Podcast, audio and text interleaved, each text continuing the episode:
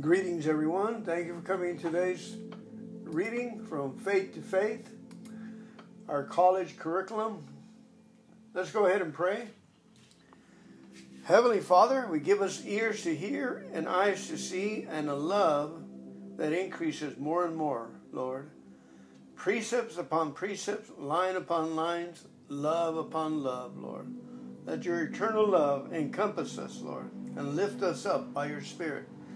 Thank you for your letting us be devotional to you and to your word. In Jesus' name, amen. All right, October 5th says Subject to Change by Kenny Copeland. 2 Corinthians 4:18 While we look not at the things which are seen but at the things which are not seen for the things which are seen are temporal but the things which are not seen are eternal. Don't center your attention on what you can see in this natural physical sense realm. Everything you see is temporal and subject to change. so put your faith in the unseen eternal realm. The things which are eternal are not subject to change. God's word is eternal and it contains 7,000 promises to cover any circumstance you will ever face. And no matter what happens in this shifting, change, changing world you live in, those promises will forever be the same. No matter how bad your body feels, the word will always say, by his stripes we are healed. 1 Peter 2:24. No matter how bad your bank book looks, the word will always say, my God shall supply all your need according to his riches in glory by Christ Jesus. Philippians 4:19. Don't settle for the meager existence the world says you can have. Lay hold of what the word says you can have. Center your attention on the eternal truth of God and look not to the things which are seen. After all, they're subject to change. Amen. And I say, you say, we say, the supply for it is not here yet. That's truth. That's our truth.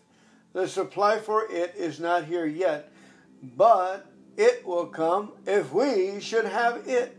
It will surely come.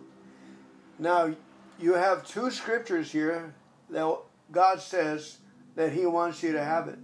By His stripes, you were healed, past tense, and my God shall supply all your need according to his riches and glory by Christ Jesus. Amen. That's what we're saying when we say, but it will come if we, Father, Son, and Holy Spirit, and ourselves, we all agree, should have it. It will surely come. The more we say it, the more we sing it, the more we praise heavenlies, the words will take flight and change the earthly elements. God's word is seven times stronger. The other scripture is in 3 John. Beloved, I wish above all things that you may prosper and be in health, even as your soul spirit. The other scripture is in Jeremiah 29 11. For I know the plans I have for you, declares the Lord plans to prosper you and give you a hope and a future, plans to give you success. Amen. In another scripture, Joshua 1 8. This book, these words of, of the law shall not depart from your mouth, but you shall meditate and say them day and night, for then you will make your way prosperous and then have good success. Amen. I believe it. Well, why don't we believe it? Let's see. They want us to read 2 Corinthians 4, chapter verse 8 to 18. Let's go over there. Okay? I'm going to read it on the Amplified Bible. So that's going to be a, a treat. Amen, amen, amen. My God shall supply all of your needs according to his riches in glory in Christ Jesus. Amen.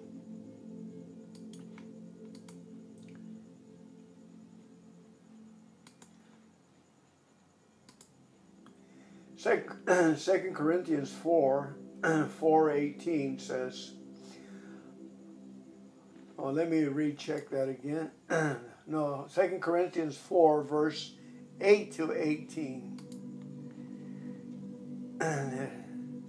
but starting in verse 7, but we have this precious treasure, the good news about salvation, and in unworthy earthen vessels of human frailty, so that the grandeur and surpassing greatness of power will be shown to be from God. His sufficiency and not from ourselves. A very good point right there. We are pressed in every way, hedged in, but not crushed, perplexed, unsure of finding a way out, but not driven to despair, hunted down and persecuted, but not deserted, to stand alone, struck down, but never destroyed, always carrying around in the body the dying of Jesus, so that the resurrection life of Jesus also may be shown in our body. For we who live are constantly experiencing the threat of being handed over to death for Jesus' sake, so that the resurrection life of Jesus also may be evidenced in our mortal bodies, which is subject to death. So physical death is actively at work in us, but spiritual life is actively at work in you. Yet we have the same spirit of faith as he had, who wrote in scriptures, I believe, therefore I spoke. We also believe, therefore we also speak, knowing that he who raised the Lord Jesus will also raise us with Jesus and will present us along with you in his presence. For in all these things are for your sake, so that as God's remarkable underserved grace reaches more and more people, it may increase thanksgiving to the glory of our great God. Therefore, we do not become discouraged, spiritless, disappointed, or afraid. Though our outer self is progressively wasting away, yet our inner self is being progressively renewed day by day. For our monetary light distresses, this passing trouble is producing for us an eternal weight of glory, a fullness beyond all measure, surpassing all comparisons, a transcendent splendor, and an endless blessedness. So we look not at the things which are seen, but at the things which are unseen. For the things which are visible are temporal, just brief and fleeting. But the things which are invisible are everlasting and imperishable. Amen. There you go, folks. Straight from the Word of God. If you have a heart to hear, listen, and learn, if you have what it takes, to say it day and night, sing it, make it a song out of it, out of these scriptures. The supply for it is not here yet, but it will come. If we should have it, it will surely come. You know, I, I gave that to the wife, Anna, and she's been saying it along with me, and I can see a change in her dominant spirit, her her adamant about the future and our plans, you know, and very, very confident. So we get confidence out of this because we're drawing the power out of God's word into the atmosphere. With God, all things are possible. That's what we're saying. Matthew 19 26. That's exactly what we're saying when we say, the supply for it is not here yet, but it will come if we sh- should have it, it will surely come. Now, if the Lord Jesus appeared to us and, and, and he would agree with us when we say that, it will surely come, right? And he is agreeing. The Father's agreeing. The Holy Spirit's agreeing. The elements are agreeing. The angels are agreeing. And we agree too. And I agree with you. I believe in you. All right, let's go ahead and do yesterday's uh, reading for uh, daily from faith to faith. Yesterday's is The Deciding Witness by Kenny Copeland. In the mouth of two or three witnesses, every word may be established. Matthew 18 16 in the mouth of two or three witnesses, every word may be established. Wow. What does that tell you? Let me go ahead and read that on the Amplified Bible, just because we have to go over there anyway. 1816, and that says,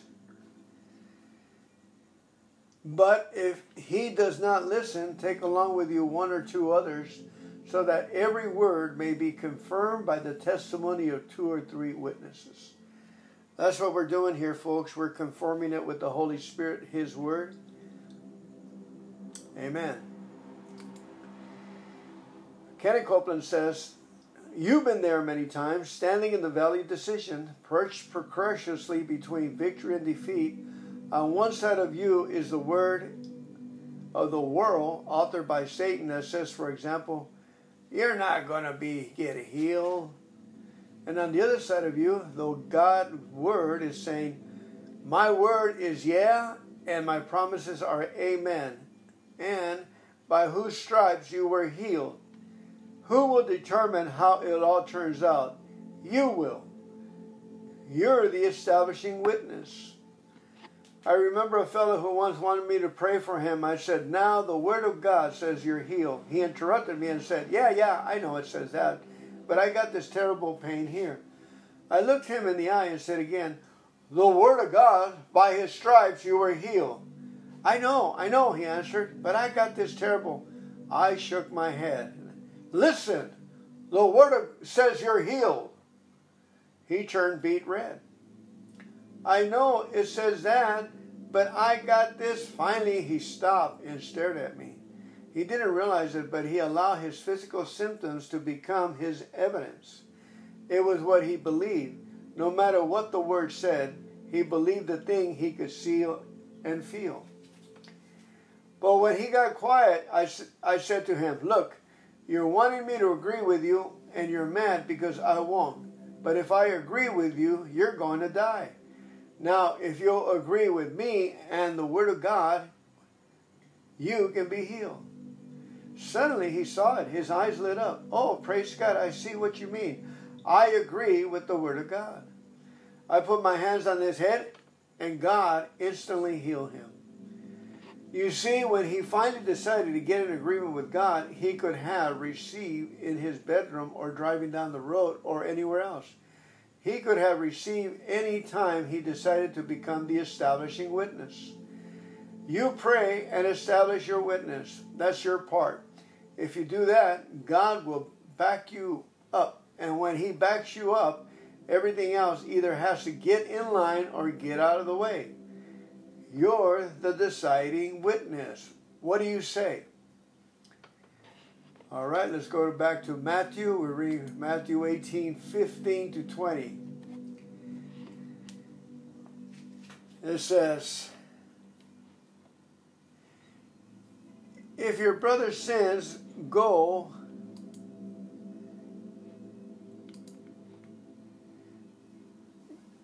and show him his fault in private. If he listens, pay attention to you and pays attention, you have won back your brother. But if he does not listen, take along with you one or two brothers, so that though every word may be confirmed by the testimonies of two or three witnesses. If he pays no attention to them refusing to listen and obey, Tell it to the church. And if he refuses to listen even to the church, let him be to you as a Gentile, unbeliever, and a tax collector.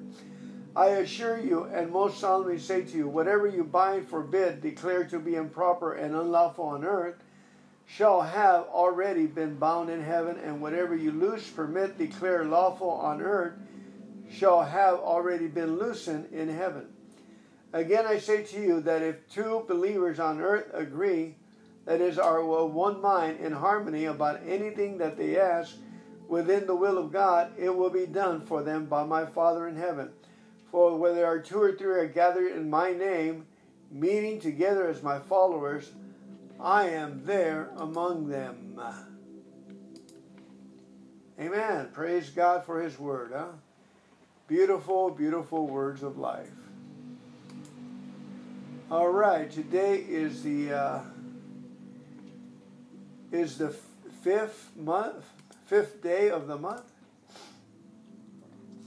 Let's go ahead and, and read Psalms 5. Listen to my words, O Lord. Consider my groaning and sighing. Heed the sound of my cry for help. My King and my God, for to you I pray. In the morning, O Lord, you will hear my voice. In the morning I will prepare a prayer and a sacrifice for you, and watch and wait for you to speak to my heart. For you are not a God who takes pleasure in wickedness. No evil person dwells with you. No, the boastful and the arrogant will not stand in your sight. You hate all who do evil. You destroy those who tell lies. The Lord detests and rejects the bloodthirsty and deceitful man. But as for me, I will enter your house through the abundance of your steadfast love and tender mercies. At your holy temple, I will bow obediently in reverence for you.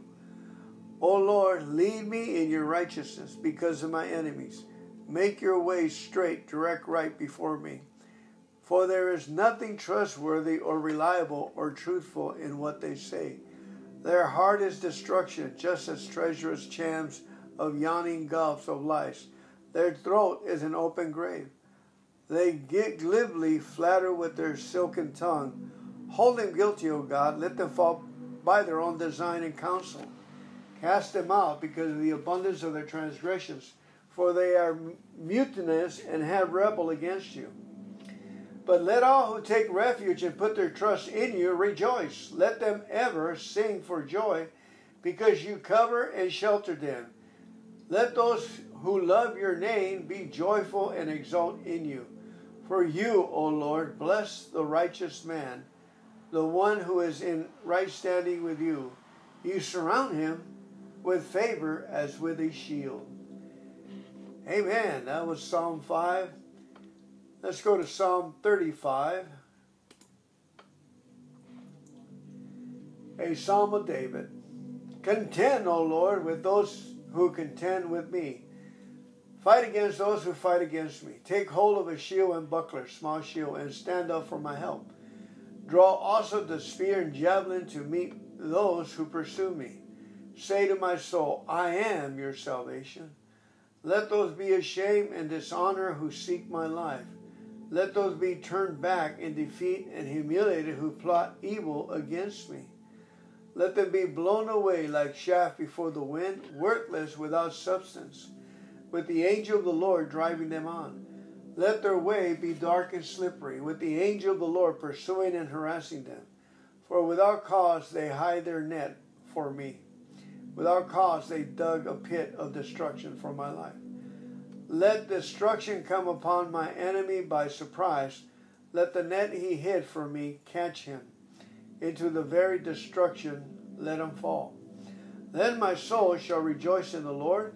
I shall rejoice in his salvation. All my bones will say, Lord, who is like you, who rescues the afflicted from him, who is too strong for him to race to resist alone, and the afflicted and the needy from him who robs him malicious witnesses rise up. They ask me for things that I didn't I do not know. They repay me evil for good, to the sorrow of my soul. But as for me, when they were sick, my clothing was sackcloth, mourning garment. I humble my soul with fasting, and I pray with my head bowed down to my chest. I behave as a grieving for my friend or my brother. I bowed down in mourning as one who sorrows for his mother. But in my stumbling, their rejoicing gathered together against me. They slander whom I did not know, gather against me. They slandered and reviled me without ceasing. Like godless jesters at a feast, they gnash at me with their teeth and malice. Lord, how long will you look on without action?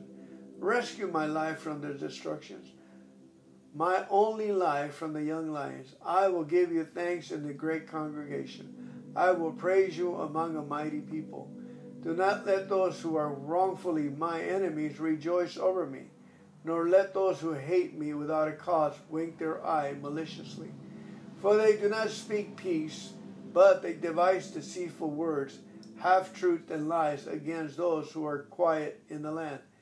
They open their mouth wide against me. They say, Aha, aha, our eyes have seen it. You have seen this, O Lord, do not keep silent. O Lord, do not be far from me. Wake yourself up and arise to my right and to my cause, my God and my Lord. Judge me, O Lord my God, according to your righteousness and justice, and do not let them rejoice over me. Do not let them say in their heart, Aha, that is what we wanted. Don't let them say, We have swallowed him up and destroyed him. Let those be ashamed and humiliated together who rejoice in my distress. Let those be clothed with shame and dishonor who magnify themselves over me. Let them shout for joy and rejoice who favor my vindication and want what is right for me. Let them say continually, Let the Lord be magnified, who delights and takes pleasure in the prosperity of his servant.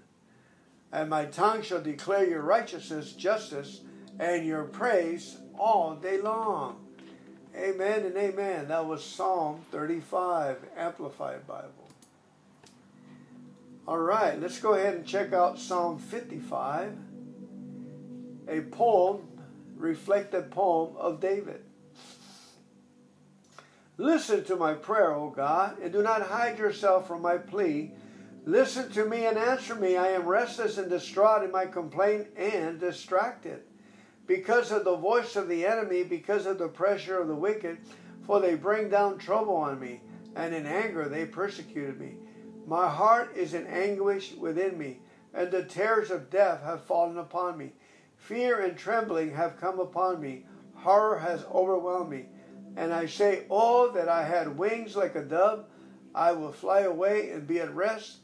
I would wander far away I would lodge in the peace of the wilderness.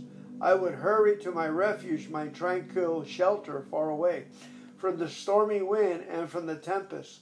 Confuse my enemies, O Lord. Divide their tongues, destroying their schemes. For I have seen violence and strife in the city. Day and night they go around her walls. Wickedness and mischief are in her midst. Destruction is within her. Oppression and deceit do not depart from her streets and marketplaces. For it is not an enemy who taunts me that then I could bear it. No, it is the one who has hated me, who insolently exalts himself against me. Then I could hide from him. But it is, it is you, a man my equal and my counsel, my companion and my familiar friend. We who have sweet fellowship together, we walk to the house of God in company. Let death come deceitfully upon them let them go down alive to show the nether world the place of the dead. For evil of every kind is in their dwelling, and in their hearts in their midst. As for me, I shall call upon God, and the Lord will save me. Evening and morning and at noon I will complain and murmur, and he will hear my voice. He has redeemed my life in peace from the battle that was against me for there were many against me. God will hear and humble them, even he who sits enthroned from old. Selah. Because in them there has been no change of heart, and do, do they do not fear God at all. And my companion, he, my companion, has put out his hands against those who were at peace with him. He has broken his covenant of friendship and loyalty. The words of his mouth were smoother than butter but his heart was hostile. His words were softer than oil, yet they were drawn swords. Cast your burden on the Lord, release it, and he will sustain and uphold you. He will never allow the righteous to be shaken, slip, fall, fail. But you, O God, will bring down the wicked to the pit of destruction. Men of blood and treasury will not live out half their days. But I will boldly and unwaveringly trust in you, Lord. Amen. That was Psalm 55.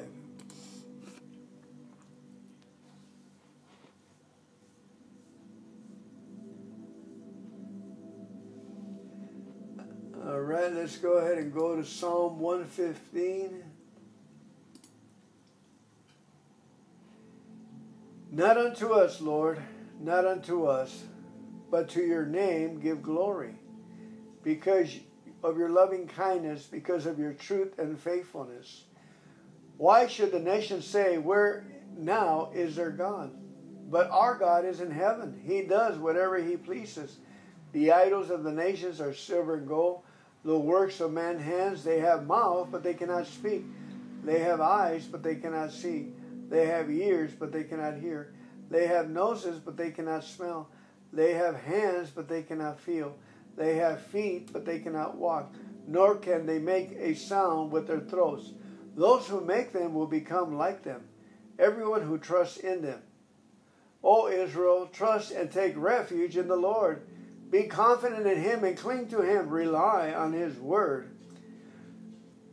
Be confident in him, cling to him, rely on his word. He is their help and their shield. O house of Aaron, trust in the Lord. He is their help and their shield. You who reverently fear the Lord, trust in the Lord. He is their help and their shield. The Lord has been mindful of us. He will bless us. He will bless the house of Israel. He will bless the house of Aaron. He will bless those who fear and worship the Lord with all inspiring reverence and submissive wonder. Both the small and the great, may the Lord give you great increase, you and your children. May you be blessed of the Lord who made heaven and earth. The heavens are the heavens of the Lord, but the earth he has given to the children of man. The dead do not praise the Lord, nor do any who go down into silence. But as for me, we will bless and affectionately and gratefully praise the Lord from this time forth and forever. Praise the Lord.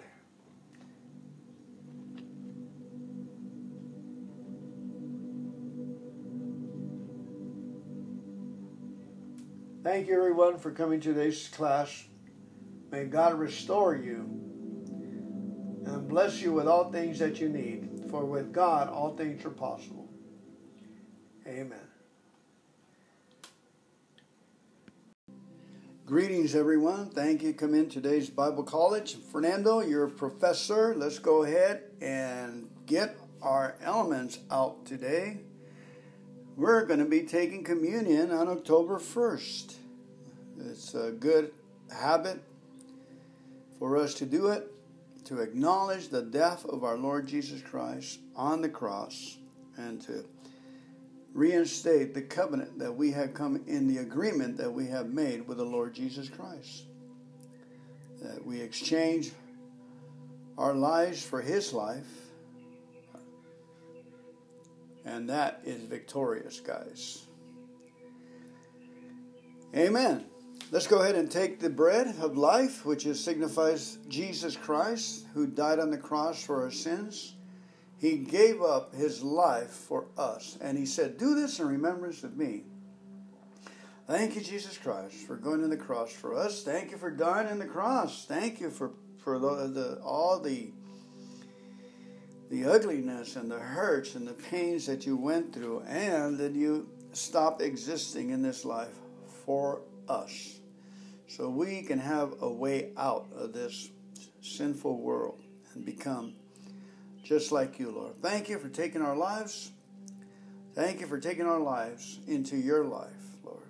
Thank you, Lord, that as you resurrected from the cross, you raised us up from the cross. Thank you, Jesus Christ, that we have died to our sins and we live now unto righteousness because of your works. Thank you for accomplishing for us we couldn't do for ourselves. Thank you for being our Savior. Thank you. And let's go ahead and partake of the body of Christ, which is the bread of life.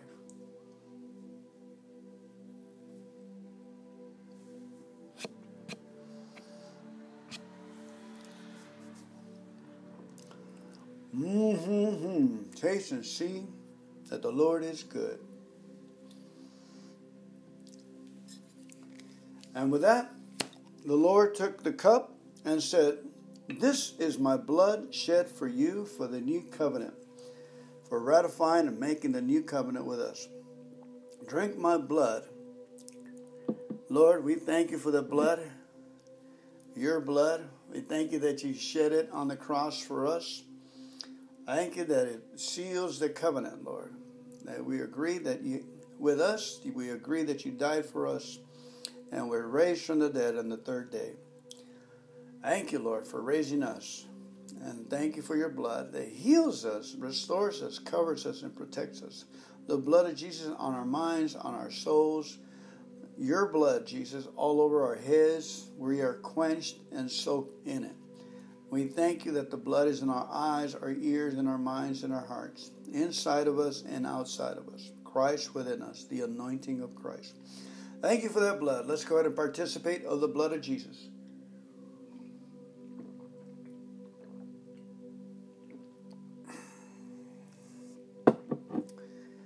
Hallelujah, hallelujah. Holy, holy, holy is the Lord God Almighty. Amen. If you have a need of something, say this with me. The supply for it is not here yet, but it will come if we should have it. It will surely come. Again, say with me. The supply for it is not here yet, but it will come if we should have it. It will surely come. Amen. Thank you, God, for supplying all our needs according to your riches in glory in Christ Jesus. Be it so, Lord. With God, all things are possible.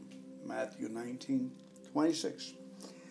Amen and amen. Woo! Hallelujah. Praise you, Jesus. Worthy is the Lamb that was slain from the foundations of the earth. Hallelujah. Thank you, Lord, that our sacrifice is sufficient to cleanse us, clear us, and reinstate us, Lord. We thank you for forgiving of us of all our sins, Lord, and making us brand new creatures in Christ Jesus. Amen. All right, today our reading for today is scripture is Hebrews 13 15. By him, by Jesus, therefore, let us offer the sacrifice of praise to God continually. That is the fruit of our lips, giving thanks to his name. Hallelujah. Hebrews 13 15. The beautiful, beautiful scripture. Hebrews.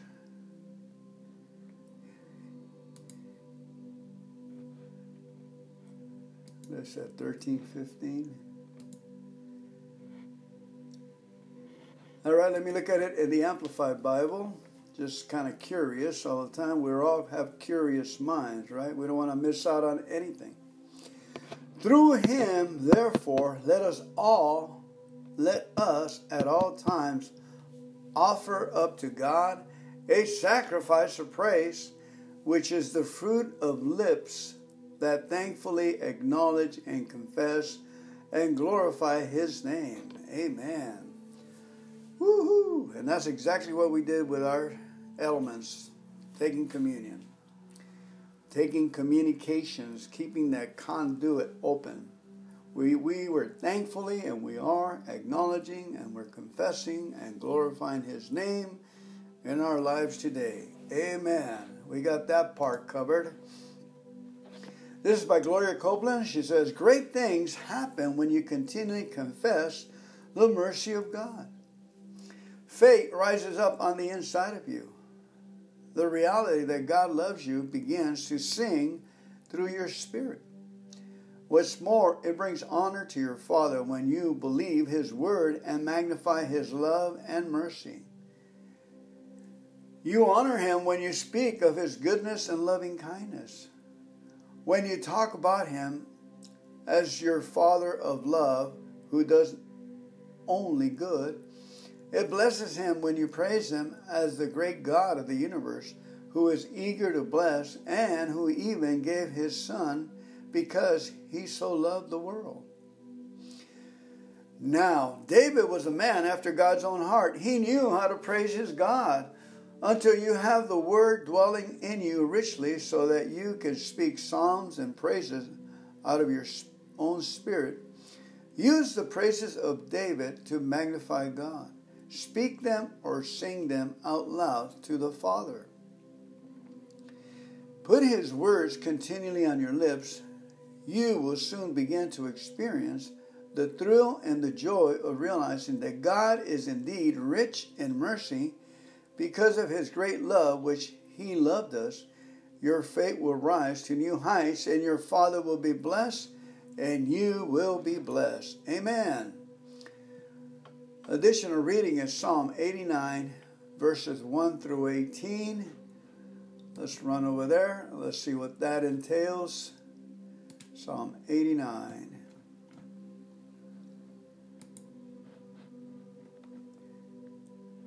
Alrighty. 1 through 18. I will sing of the goodness and loving kindness of the Lord forever. With my mouth I will make known your faithfulness from generation to generation. For I have said, Goodness and loving kindness will build up forever in the heavens, unchangeable and majestic.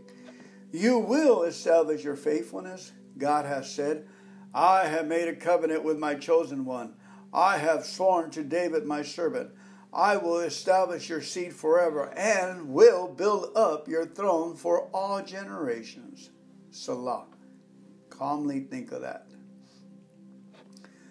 The heavens angels praise your wonders, O Lord, your faithfulness also in the assembly of the holy ones.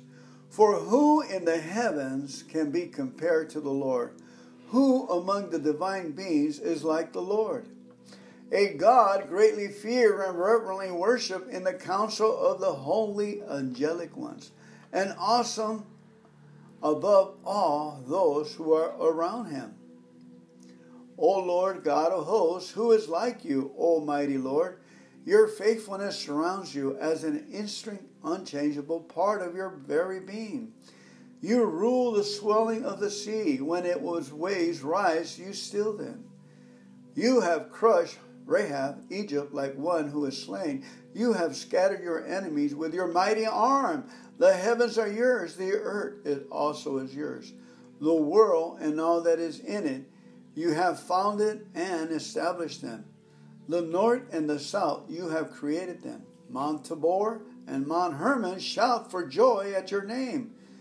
You have a strong arm, mighty is your hand, your right hand is exalted.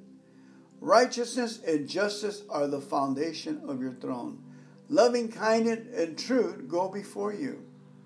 Blessed and happy are the people who know the joyful sound of the trumpet's blast.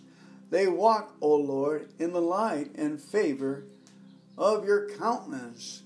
In your name they rejoice all the day, and in your righteousness they are exalted. For you are the glory of their strength, their proud adornment, and by your favor our horn is exalted. For our shield belongs to the Lord, and our king to the Holy One of Israel. Once you spoke in a vision to your godly ones and said, I have given help to the one who is mighty, giving him the power to be a champion for Israel. I have exalted one chosen from the people I have found David, my servant, with my holy oil I have anointed him, with whom my hand shall be established and steadfast. My arm also shall strengthen him. The enemy will not outwit him, nor will the wicked man afflict or humiliate him. I will crush his adversaries before him and strike those who hate him. My faithfulness and my steadfast loving kindness shall be with him, and in my name shall his horn be exalted. Great power and prosperity shall be conferred upon him. I will also set his hand on the Mediterranean Sea and his right hand on the rivers, the tri- tributaries of the Euphrates. He will cry to me, You are my Father, my God, and the rock of my salvation. I will also make him my firstborn, preeminent, the highest of the kings of the earth. My loving kindness I will keep for him forever and my covenant will be confirmed to him. His descendants I will establish forever, and his throne will endure as the days of heaven. Amen. All right, let's go ahead and go down to Psalm 1, verse 1, because it's today's October 1st, and we'll try and read all the Psalms this month. I said try. As the Lord blesses us with time and purpose, as He is today. presence of the Lord is really heavy today. His anointing is awesome. Thank you for praying for me. I pray for you too. May the Lord bless you and keep you, uh, hold you, make his face to shine upon you, be happy with you, smile on you, and, and enjoy parties of laughter, of joy and laughter. Psalms 1 Blessed, fortunate, prosperous, and favored by God is the man who does not walk in the counsel of the wicked, following their advice and example, nor stands in the path of sinners, nor sits down to rest in the seat of the scoffers, ridiculers. But his delight is in the law of the Lord, and in his law, his precepts and teachings, he habitually meditates day and night.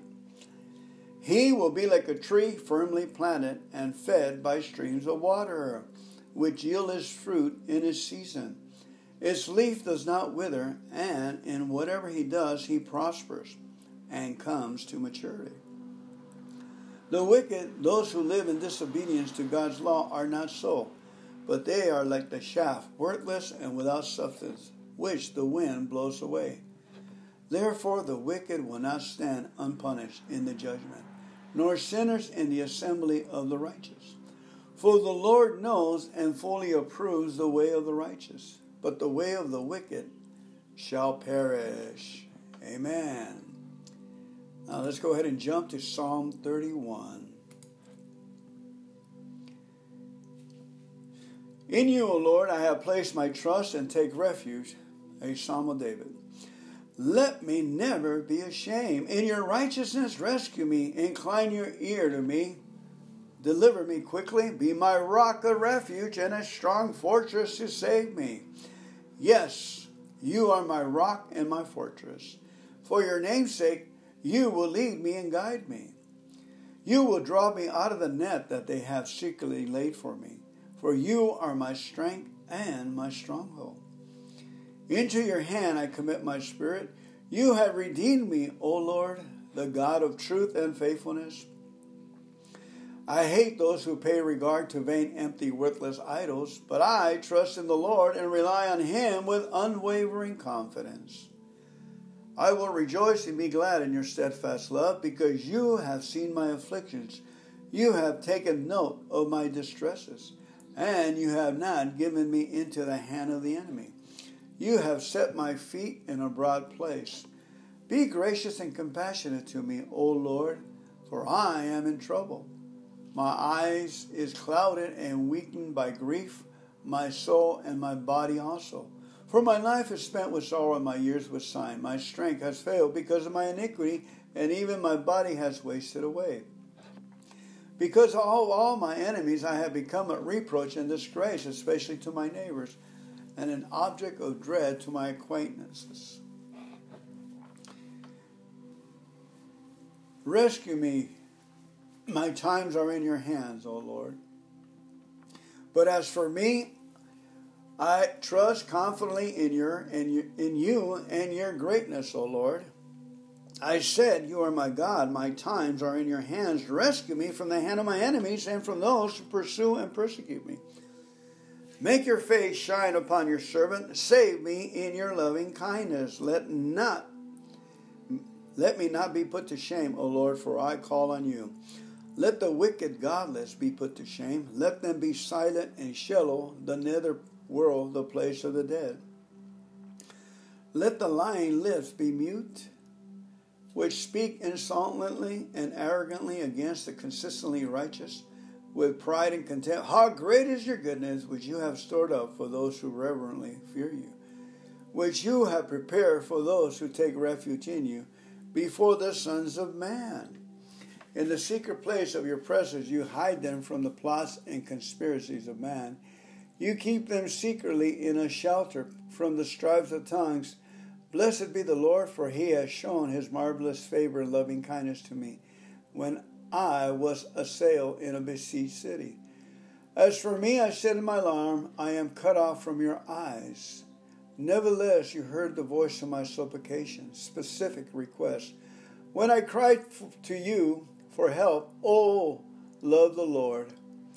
all you his godly ones. The Lord preserves the faithful, those with moral and spiritual integrity, and fully repays the self righteousness of the arrogant. Be strong and let your hearts take courage, all you who wait and confidently expect the Lord. I'm reading from the Amplified Bible. Now let's go ahead and jump to Psalms 61, please.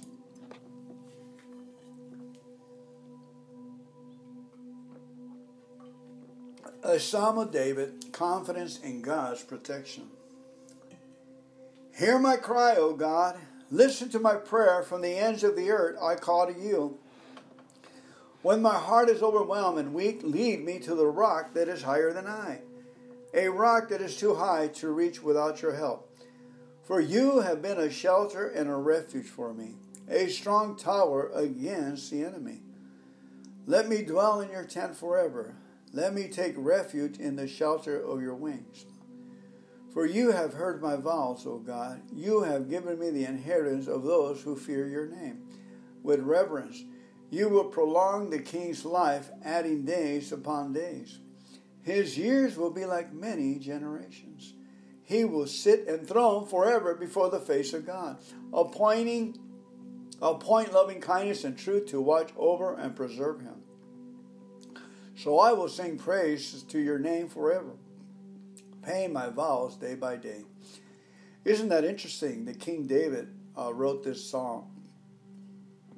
He is talking about himself, I guess. He will sit enthroned forever before the face of God. Maybe he's talking about Jesus. Appoint loving kindness and truth to watch over and preserve him. Huh, I thought maybe he was talking about himself, but uh, Amen.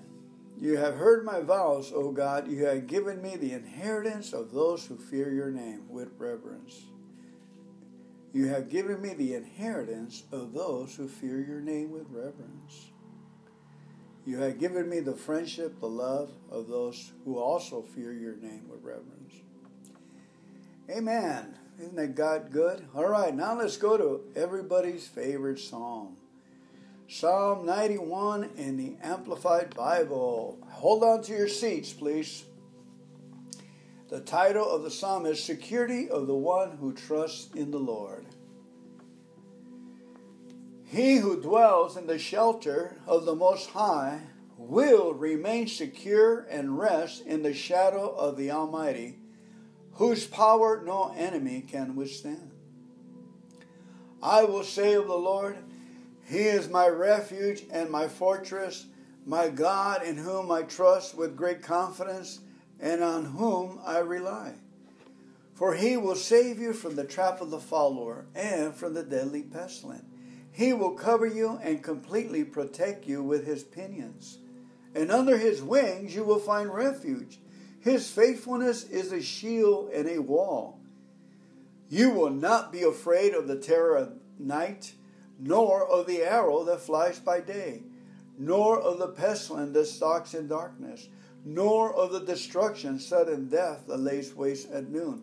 Eight thousand may fall at your side, and ten thousand at your right hand, but danger will not come near you. You will only be a spectator as you look on with your eyes, and witness the divine repayment of the wicked as you watch safely from the shelter of the Most High because you have made the Lord, who is my refuge, even the Most High, your dwelling place. No evil will befall you, nor will any plague come near your tent. For he will command his angels in regard to you to protect and defend and guard you in all your ways of obedience and service. They will lift you up in their hands so that you do not even strike your foot against a stone. You will tread upon the lion and cobra, the young lion and the serpent you will trample underfoot. Because he has set his love on me, therefore will I save him. I will set him securely on high because he knows my name. He confidently trusts and relies on me, knowing I will never abandon him. No, never. He will call upon me, and I will answer him. I will be with him in trouble. I will rescue him and honor him. With a long life I will satisfy him, and I will let him see my salvation. Amen. Amplified Bible, the Lockman Foundation, La Habra, lockman.org. Woo! Wonderful, beautiful Bible. Thank you, Lockman Foundation. Okay, let's go to our next psalm, Psalm 121. Be our last psalm for the day. The Lord, the keeper of Israel, a song of ascents. Ascents. I will lift up my eyes to the hills of Jerusalem. From where shall my help come? My help comes from the Lord who made heaven and earth. He will not allow your foot to slip. He who keeps you will not slumber. Behold, he who keeps Israel will neither slumber briefly nor sleep soundly. The Lord is your keeper. The Lord is your shade on your right hand. The sun will not strike you by day, nor the moon by night. The Lord will protect you from all evil. He will keep your life. The Lord will guard your going out and your coming in. Everything that you do from this time forth and forevermore. Amen. Blessed be the Lord God that satisfies us in every respect and every avenue, every turn. Let's give praise unto the God who is the God of our salvation, the God that all things are possible with him. Matthew 19 26. Let us enjoy the rest of the day. God bless you, and may the Lord bless you every day this month. The covering of the Lord be upon you this month the faithfulness of God. May you feel the presence of God as you walk, as you take steps. His presence will be on your shoulder, on your forehead, on your heart, and the love that you express for others. God be with you in Jesus' name. Amen.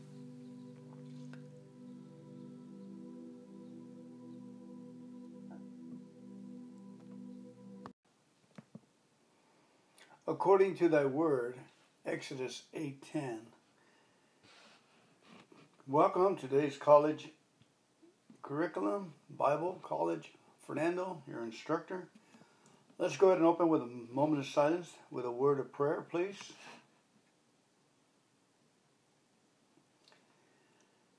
Say, God, I offer myself to you to build with me and to do with me as you would.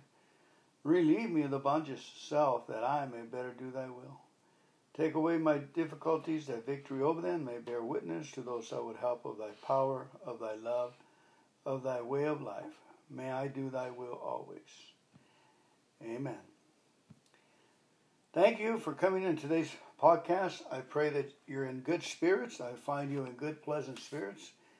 We're going to get right into the Word of God. Dare to Decide by Kenneth Copeland. Exodus 8:10 Be it according to thy word.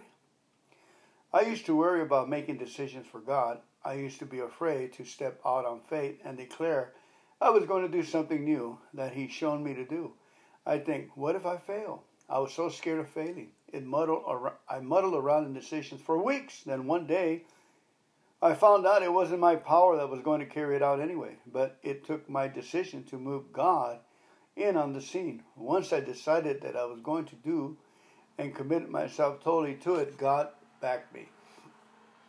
What I learned is a truth from the Word of God. If you'll pay attention to it, will revolutionize your life. It's truth that carries an awesome responsibility with it, but it's fabulous thing to realize. Here it is. The right, the privilege, and the power to decide has been left by God in the hands of men. The right, the privilege, and the power to decide has been left by God in the hands of men. You have the right, for example, to decide whether you're going to spend eternity, where you're going to spend eternity. You have the right to make that decision, and God will back your decision. God can do everything for you, but decide. He's provided the power. He's provided His name. He's provided the blood of Jesus. He's provided the kingdom of God. He's even made us partakers of it, Colossians 1.12. But he's not going to stuff that inheritance down our throats. Somewhere down the line, we each have to make the decision to receive it. Now, that beautiful part is this when you make that decision, God will back you to the hilt with his power. Once you make a decision to be born again, there's no devil in hell big enough to stop you. All you have to do, all you have to do is decide. Decide now, declare your decision. Let it be done unto you according to your words. Is God leading you in some new direction? Is He leading you to step out in faith for healing or prosperity or to take a whole new step of ministry? Don't let fear hold you back. Remember, decide now, declare your decision. Let it be done unto you according to your word.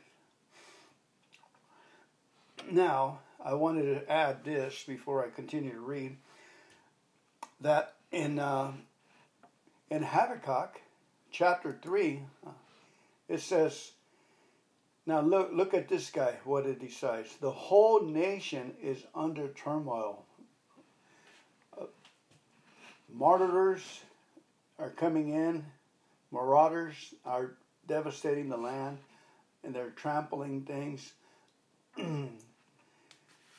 And this is Habakkuk. He decides, though the fig tree does not blossom and there is no fruit on the vines, though the yield of the olive fails and the fields produce no food, though the flock is cut off from the fold and there's no cattle in the stalls, yet, yet, I will choose to rejoice in the Lord. I will choose to shout in exaltations in the victorious God of my salvation.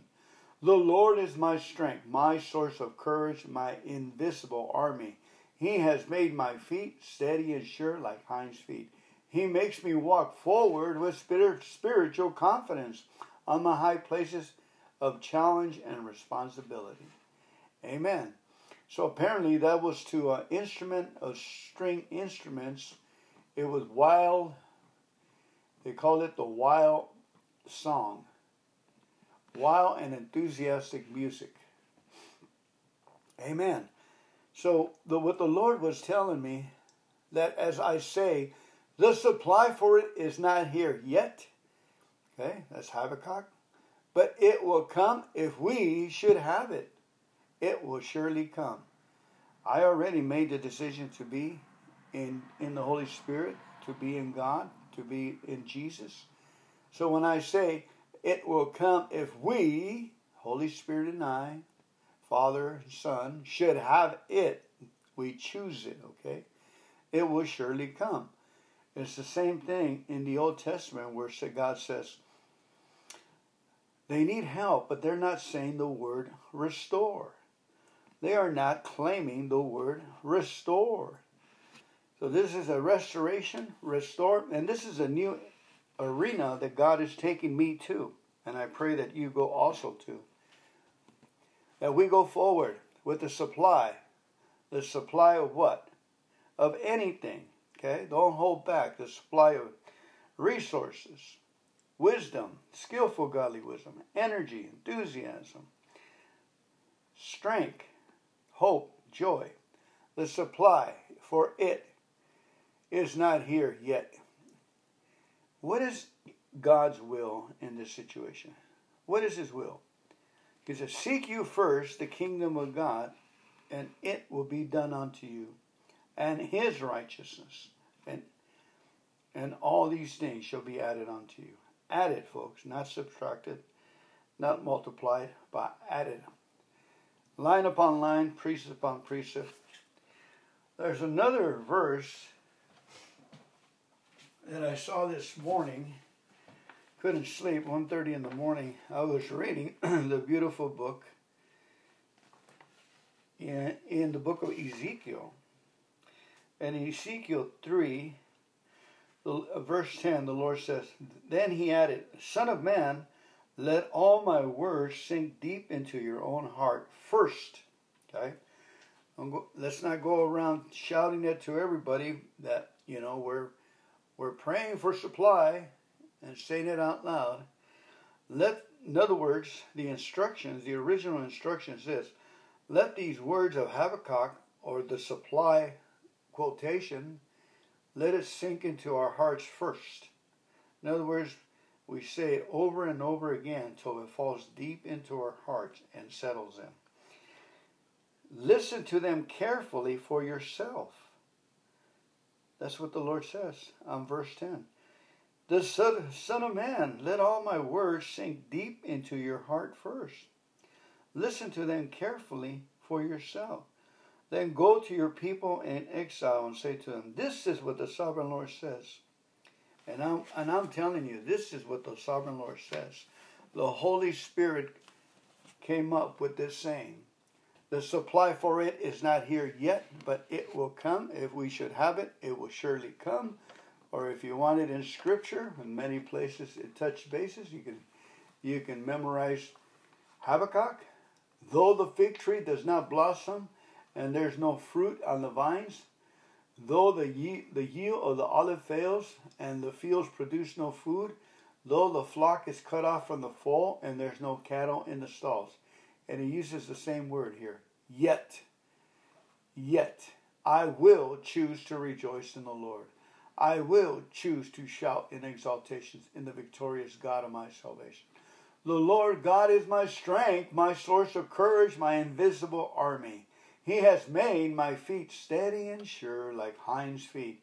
He makes me walk forward with spiritual confidence on my high places of challenge and responsibility. Amplified Bible, Habakkuk eh, 19, 18 and 19. Actually, it starts on 17. 17, 18, and 19. All right, man. This is cool stuff, huh? All right, let's go to Romans. Finish up our original Romans chapter 4, verses 13 to 21. Romans 4.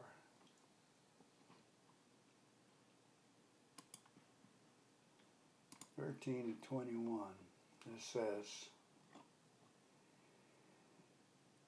For the promise of Abraham, or to his descendants, that he would be heir of the world, was not through observing requirements of the law, but through the righteousness of faith. If those who are followers of the law are true heirs of Abraham, then faith leading to salvation is of no effect and void, and the promise of God is nullified. For the law results in God's wrath against sin, but where there is no law, there is no violation of it either. Therefore, in inheriting the promise depends entirely on faith, a choice. That is confident trust in the unseen God, in order that it may be given as an act of grace, his unmerited favor and mercy, so that the promise will be legally guaranteed to all descendants of Abraham, not only for those Jewish believers who keep the law, but also for those Gentile believers who share their faith of Abraham, who is the spiritual father of all. As it is written in Scripture, I have made you a father of many nations, in the sight of him in whom he believed that is God, who gives life to the dead and calls into being that which does not exist. Comes into being, calls those things which he does that do not exist. In hope against hope, Abraham believed that he would become a father of many nations, as he had been promised by God. So numberless shall your descendants be. Without becoming weak in faith, he considered his own body now as good as dead for producing producing children since he was about a hundred years old, and he considered the deadness of Sarah's womb. But he did not doubt or waver in unbelief concerning the promise of God, but he grew strong and empowered by faith, giving glory to God, being fully convinced that God had the power to do what he had promised. Amen. You see the difference? I, am in I'm in need of something, and I say, "Yeah." The you say the evidence is there, but yet I still choose to believe in the promises of God, and the supply will come if we will have it. It will surely come. So, man, I'm flying on the area of love and faith and confidence. Uh, though it doesn't look good, We, we look good on confidence of the inside because the Holy Spirit is speaking to us. We're speaking to the elements, and we say, It will surely come in Jesus' name. Amen. Have a great day, family. Give them heaven. Enjoy today as it is called today. God bless you. Hi, greetings. Thank you for coming on today's Bible College. I'm Fernando, your host. Let's go ahead and get into it right away. Today, Gloria Copeland brings us No Burden as the title of today's teaching, September 28. For the true love of God is this that we do his commands, keep his ordinances, and are mindful of his precepts and teachings. And these orders of his are not irksome, burdensome, oppressive, or grievous. The Amplified Bible, 1 John 5 3. Let's go through that again. For the true love of God, the true love of God is this that we do his commandments, we obey his ordinances, and are mindful of his precepts and teachings. And these orders of his are not irksome, burdensome, oppressive, or grievous. 1 John 5 3. Again, for an easy cut to the chase, is thank God for every grievous situation. Even if you keep sinning, keep thanking God in the midst of the sin, and you'll kill it. We tried every other avenue, so what do you got to lose? Do you know why the Word of God, Gloria goes on, and the orders of God give you in your spirit are not burdensome or oppressive? Because everything He tells you is for your good and for your victory. God knows what it takes to live in victory in this present evil world. In fact, He's the only one who knows. The people of this world cannot tell you how to live victoriously.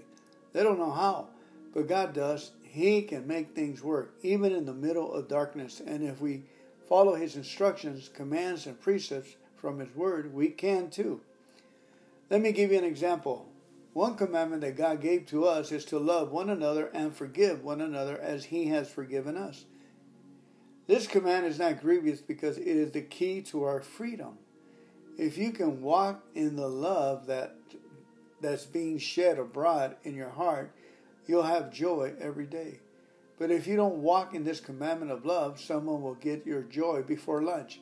God knows that. So he made a command of love and forgiveness because love works. Without love, there won't be any joy, and the joy of the Lord is our strength.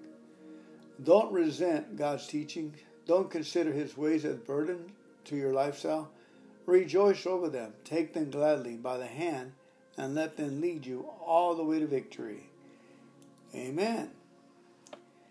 And with that, let's go ahead and read uh, 1 John 1 through 5, and then we'll read our Psalms. Please, thank you so much for coming on here. Let's go ahead and pray. Father God, we thank you, Lord God, for your great glory, your great honor. Thank you for increasing your presence in our lives, Lord, and make it evident to everyone around us, Lord, that we're in love with you, in love with the Word, and we forgive others, Lord. We've been forgiven, washed through, and there's no grievous inside of us. There's only love, so it's easy for us to forgive in Jesus' name. Amen. Amen. Okay, First John 5 1 through 5. And that says, Everyone who believes with a deep abiding trust in the fact that Jesus is the Christ, the Messiah, the Anointed, is born of God. That is reborn from above, spiritually transformed, renewed, and set apart for his purpose. And everyone who loves the Father also loves the child born of him. By this we know without any doubt that we love the children of God, expressing that love when we love God and obey his commands. For the true love of God is this that we habitually keep His commandments and remain focused on His precepts. And His commandments and His precepts are not difficult to obey, for everyone born of God is victorious and overcomes the world. And this is the victory that has overcome and uh, conquered the world our continuing, persistent faith in Jesus, the Son of God. Who is the one who is victorious and overcomes the world? It is the one who believes and recognizes the fact that Jesus is the Son of God. Amen. Beautiful, beautiful reading. And with that, let's go ahead and read Psalms 28. Get our fill for the day today. Psalms 28. To you I call, O Lord, my rock. Do not be deaf to me. For you are if you are silent to me, I will become like those who go down to the pit. Hear the voice of my supplications, specific requests, humble entreaties, as I cry to you for help. As I lift up my hands and heart towards your innermost sanctuary, holies of holies, do not drag me away with the wicked and with those who do evil, who speak peace with their neighbors while malice and mischief are in their hearts. Repay them according to their work, according to evil of their practices. Repay them according to the deeds of their hands. Repay them what they deserve, because they have no regard for the works of the Lord, nor the deeds of his hands. He will tear them down and not rebuild them. Blessed be the Lord, because he has heard the voice of my supplication. The Lord is my strength and my impenetrable shield. My heart trusts in him with unwavering confidence in him. I am help. Therefore, my heart greatly rejoices. And with my song, I will thank him and praise him. The Lord is their unyielding strength, and he is the fortress of salvation to his anointed. Save your people and bless your inheritance. Be their shepherd also and carry them forever. Amen. Beautiful, beautiful. Now you know why we read the Psalms, why I love the Psalms so much. Because at the same time, in the exercise or reading, we get to worship and praise the Lord and get get our worship in for the day. This next one is called a Miktam of David a record of memorable thoughts of David. Cool, huh? Do you indeed speak righteousness, O God's heavenly beings? Do you judge fairly, O sons of men? It's really interesting. Let me take a note on this. Like King David is thinking how the enemy works, and he's talking to the enemy right here. He's calling them little gods, heavenly beings. Do you indeed speak righteousness? In other words, are your ideas and your thoughts coming? Are they righteous? So it's good to question those thoughts that are coming in. Where are they coming from? Where are you coming from? Thought of unrighteousness? Do you judge fairly, O sons of men? And the people around us too can be contaminated with the ideas from the heavenly beings from other forces. They are not born again or seek God and their judgment is off. So David is even asking, You, men of sons of men, do you judge fairly? No, he says, verse 2. In your heart you devise wrongdoing. And and on earth you deal out the violence of your hands. He's talking to demons here. And people, the wicked are estranged from the womb. These go astray from birth, speaking lies, even twisted partial truth. Their poison is like the venom of a serpent. They are like the dead horned viper that stops up its ears so that it does not listen to the voice of charmers or of the skillful enchanter casting cunning spells. O God, break their teeth in their mouth, break out their fangs of the young lions, O Lord. Let them flow like water that runs off. When he aims his arrows, let them be as headless shafts. Let there be a snail which melts away secret slime, secretes slime as it goes along, like the miscarriage of a woman which never sees the sun. Before your cooking pots can feel the fire of thorns burning under them as fuel, he will sweep them away with a whirlwind, the green and the burning ones alike. The unyielding righteous will rejoice when he sees the vengeance of God. He will wash his feet in the blood of the wicked. Men will say, Surely there's a reward for the righteous. Surely there's a God who judges on the earth. Amen, amen. That's extremely comforting. Surely there's a God who judges on the earth. Amen. This is Psalm 88, I believe. O Lord, the God of my salvation, I have cried out for help day and night before you. Let my prayer come before you and enter into your presence. Incline your ear unto my cry. Amen.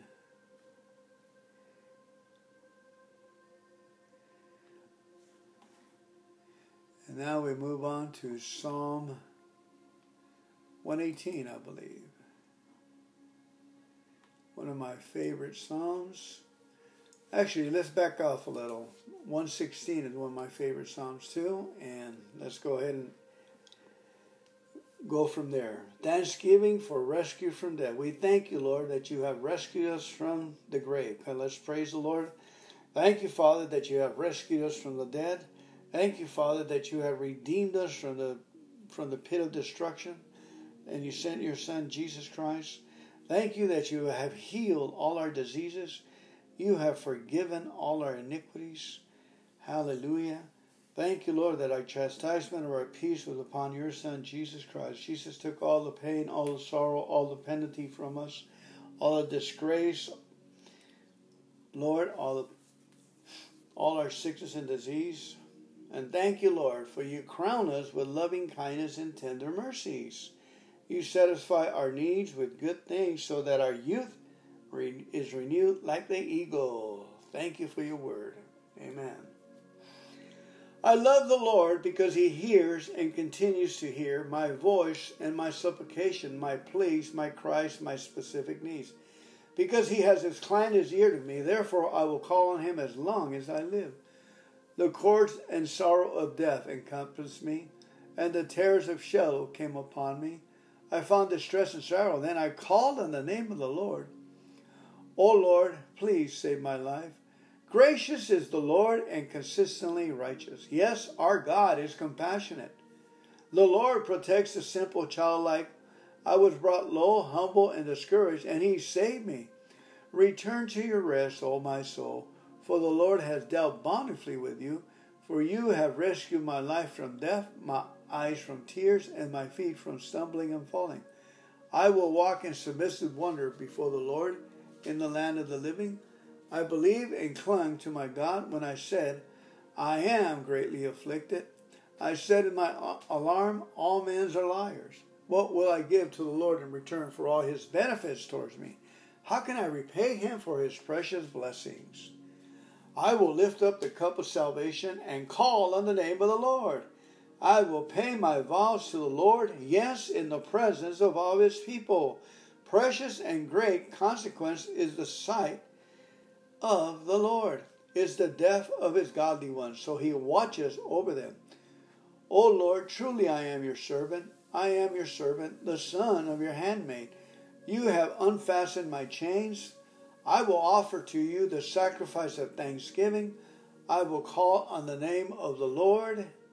Yes, in the presence of all his people, in the courts of the Lord's house temple, in the midst of Jerusalem, praise the Lord. Oh, praise the Lord, all you nations. Praise him, all you people, for his loving kindness prevails over us, and we triumph and overcome through him. And the truth of the Lord endures forever. Praise the Lord. Hallelujah. Oh, give thanks to the Lord, for he is good, for his loving kindness endures forever. Oh, let Israel say, His loving kindness endures forever. Oh, let the house of Aaron say, His loving kindness endures forever. Oh, let those who, who reverently fear the Lord say, His loving kindness endures forever. Out of my distress I called on the Lord, and the Lord answered me and set me free. The Lord is on my side. I will not fear. What can mere men do to me? The Lord is on my side. He is among those who help me. Therefore I will look in triumph on those who hate me. It is better to take refuge in the Lord than to trust in man. It is better to take refuge in the Lord than to trust in princes. All nations encompass me in the name of the Lord, I will surely cut them off. They encompassed me, yes, they surrounded me on every side. In the name of the Lord, I will cut them off. They swarm around me like bees. They flared up and are extinguished like a fire of thorns. In the name of the Lord, I will surely cut them off. You, my enemy, pushed me violently so that I was falling, but the Lord helped me. The Lord is my strength and song. He has become my salvation. The sound of joyful shouting and salvation is in the tents of the righteous.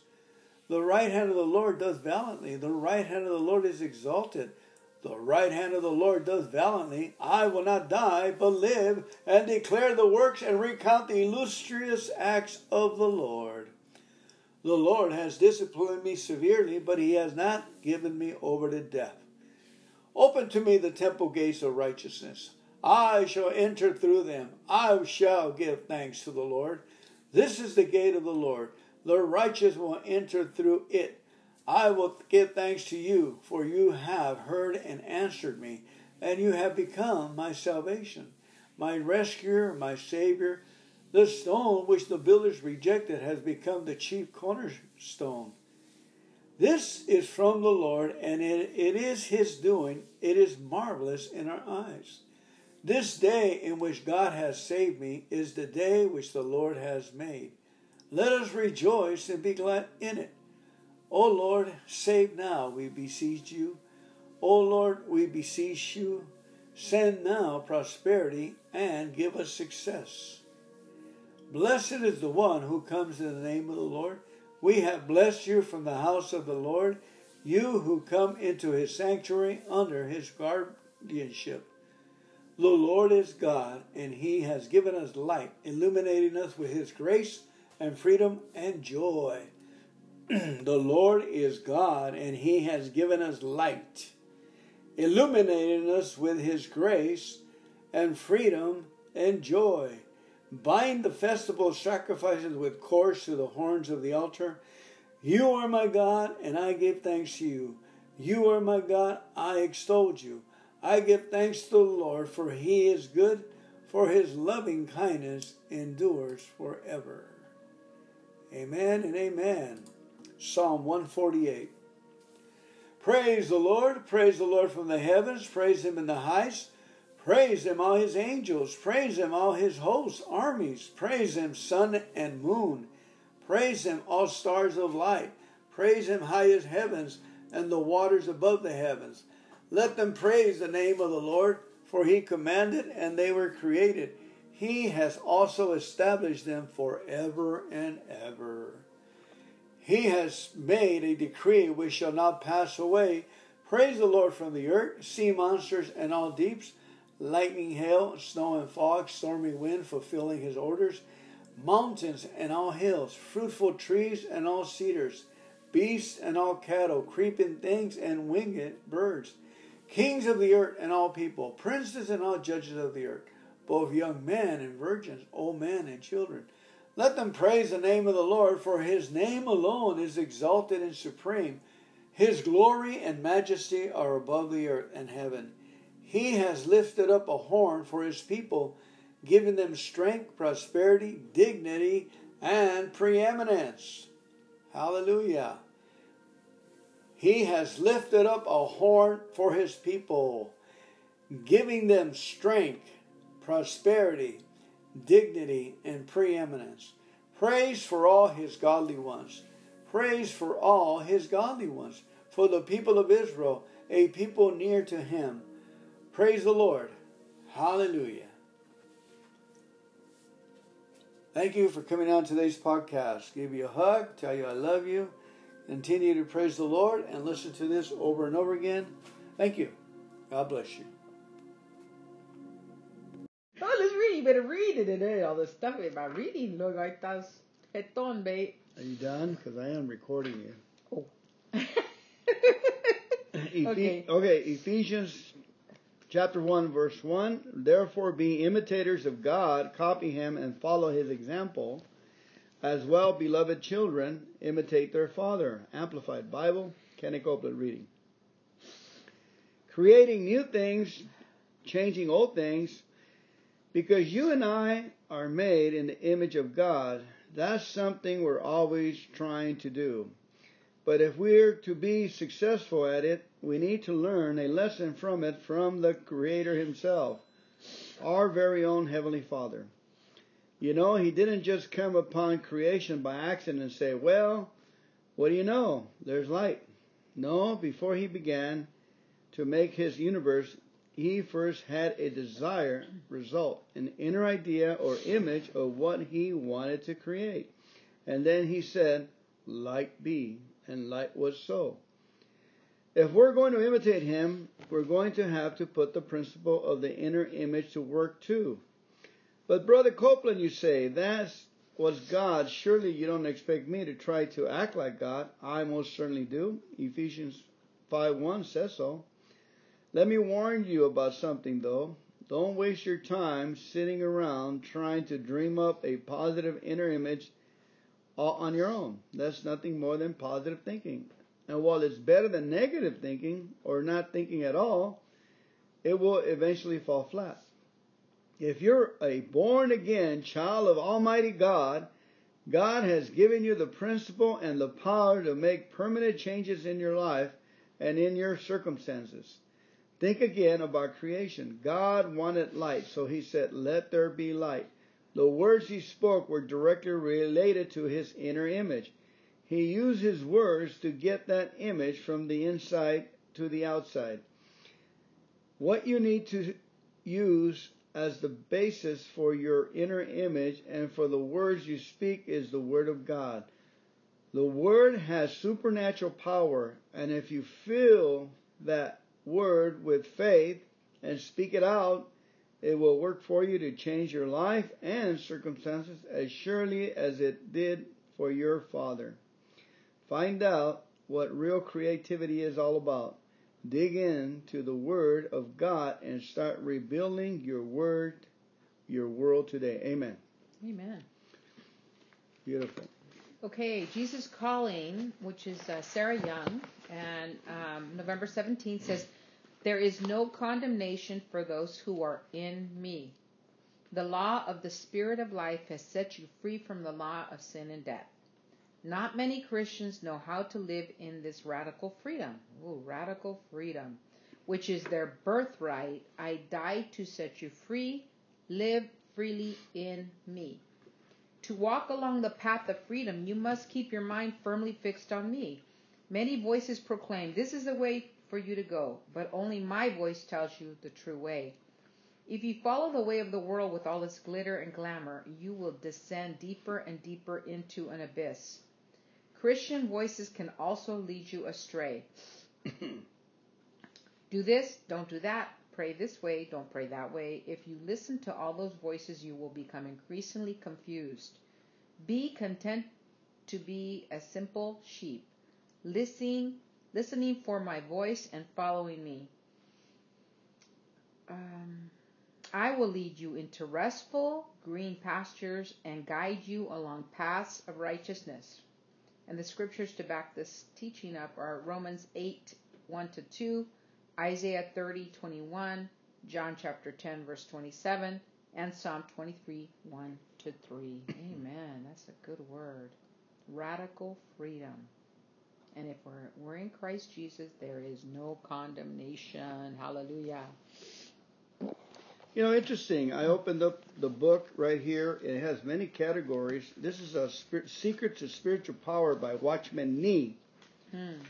It was translated from Chinese. It says right here, consecration is the result of spiritual vision and cannot take place without it. Vision is also where God's work begins. Our work can begin at any time, but God's work through us begins only from divine visions. And he gives us illustration from Genesis 18, 17, uh, 1 Chronicles 28, 19, Matthew 16, 17, and Ephesians 3, 3. Interesting, huh? Mm-hmm. The, the second statement is Satan does not mind when men hear about the purpose of God and understand it mentally. His great fear is when God's people receive an inward illumination concerning the purposes of God why? Because this is a life changing experience. Okay, two more. The secret of gaining spiritual vision is having a readiness to pay the cost of attaining it. This occurs when one possesses humble openness of spirit to the searching light of God. He will guide the meek in judgment and he will teach them in his way, Psalm 25 9. The secret of the Lord is with those who fear him, and he will show them his covenant. Mm-hmm. Okay, one more. The outstanding feature of God's work is not a doctrine, but a life. A life comes only by revelation in the light of God. Behind doctrine, there may be nothing but words, but behind revelation is God Himself. Amen. Amen. Amen. Okay, I like this here. Uh, this is from uh, Jesus Today, Sarah Young, and it says, In quietness and confidence shall be your strength. When you're in a tough situation, your mind tends to go into overdrive. You mentally rehearse possible solutions at breakneck speed. Your brain becomes a flurry of activity and you scrutinize your own abilities and those of people you might call upon for help. If you find no immediate solution to your problem, you start to feel anxious. When you find this happening, return to me and rest in quietness. Take time to seek my face and my will rather than rushing ahead without clear direction. I want you to have confidence in me and my ways. Patiently trusting in me even when you can't see the way forward. Whereas anxious striving drains you of energy, quiet confidence will give you strength. You can trust that I will not forsake you in your time of need. Keep communication with me about your situation and be willing to wait without pushing for immediate resolution. And those who wait upon the Lord, wait for the Lord, will gain new strength. Thus says the Lord God, the Holy One of Israel, I'm returning and rest. In returning and rest, you shall be saved. In quietness and confidence shall be your strength. Isaiah chapter 30, verse 15. Be strong and courageous. Do not be afraid or terrified because of them, for the Lord your God goes with you he will never leave you nor forsake you. Deuteronomy 31 6. Those who wait for the Lord will gain new strength. They will mount up with wings like eagles, and they will run and not get tired. They will walk and not become weary. Isaiah chapter 40, verse 31. Amen. Amen. Uh, reading from God's Promises book. For therein is the righteousness of God revealed from faith to faith, as it is written, the just shall live by faith. Romans 1.17. For we walk by faith, not by sight. 2 Corinthians 5 7. But without faith it is impossible to please him, for he that cometh to God must believe that he is, and that he is a rewarder of them that diligently seek him. Hebrews eleven six. And now faith is the substance of things hoped for, the evidence of things not seen. Hebrews 11.1. 1. And Romans 10:17 says, "So then faith cometh by hearing, and by hearing the word of God." Amen. Good job. Okay, this is coming from Pastor Prince's um, Provision Promises. It's a book that you got for Christmas maybe four or five years ago. Wow. Four years ago. We should have signed it but we didn't. Okay.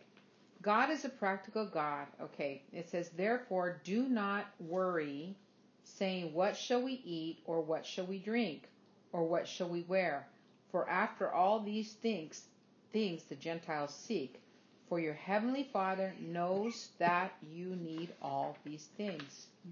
Blessed shall be the fruit of your body, the produce of your ground, and the increase of your herds the increase of your cattle, and the offspring of your flocks. blessed shall your basket and your kneading bowl. Blessed shall you be when you come in, and blessed shall you be when you go out. The Lord will cause your enemies who rise against you to be defeated before your face. They shall come out against you one way and flee before you seven ways.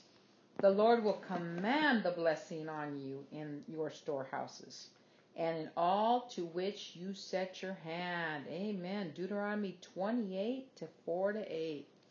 And it says, God's a practical God. Our God is a practical God who is interested in providing for your practical daily needs. Take a look at Jesus through the four gospel accounts. To those who were hungry, he provided food by multiplying the loaves and fish.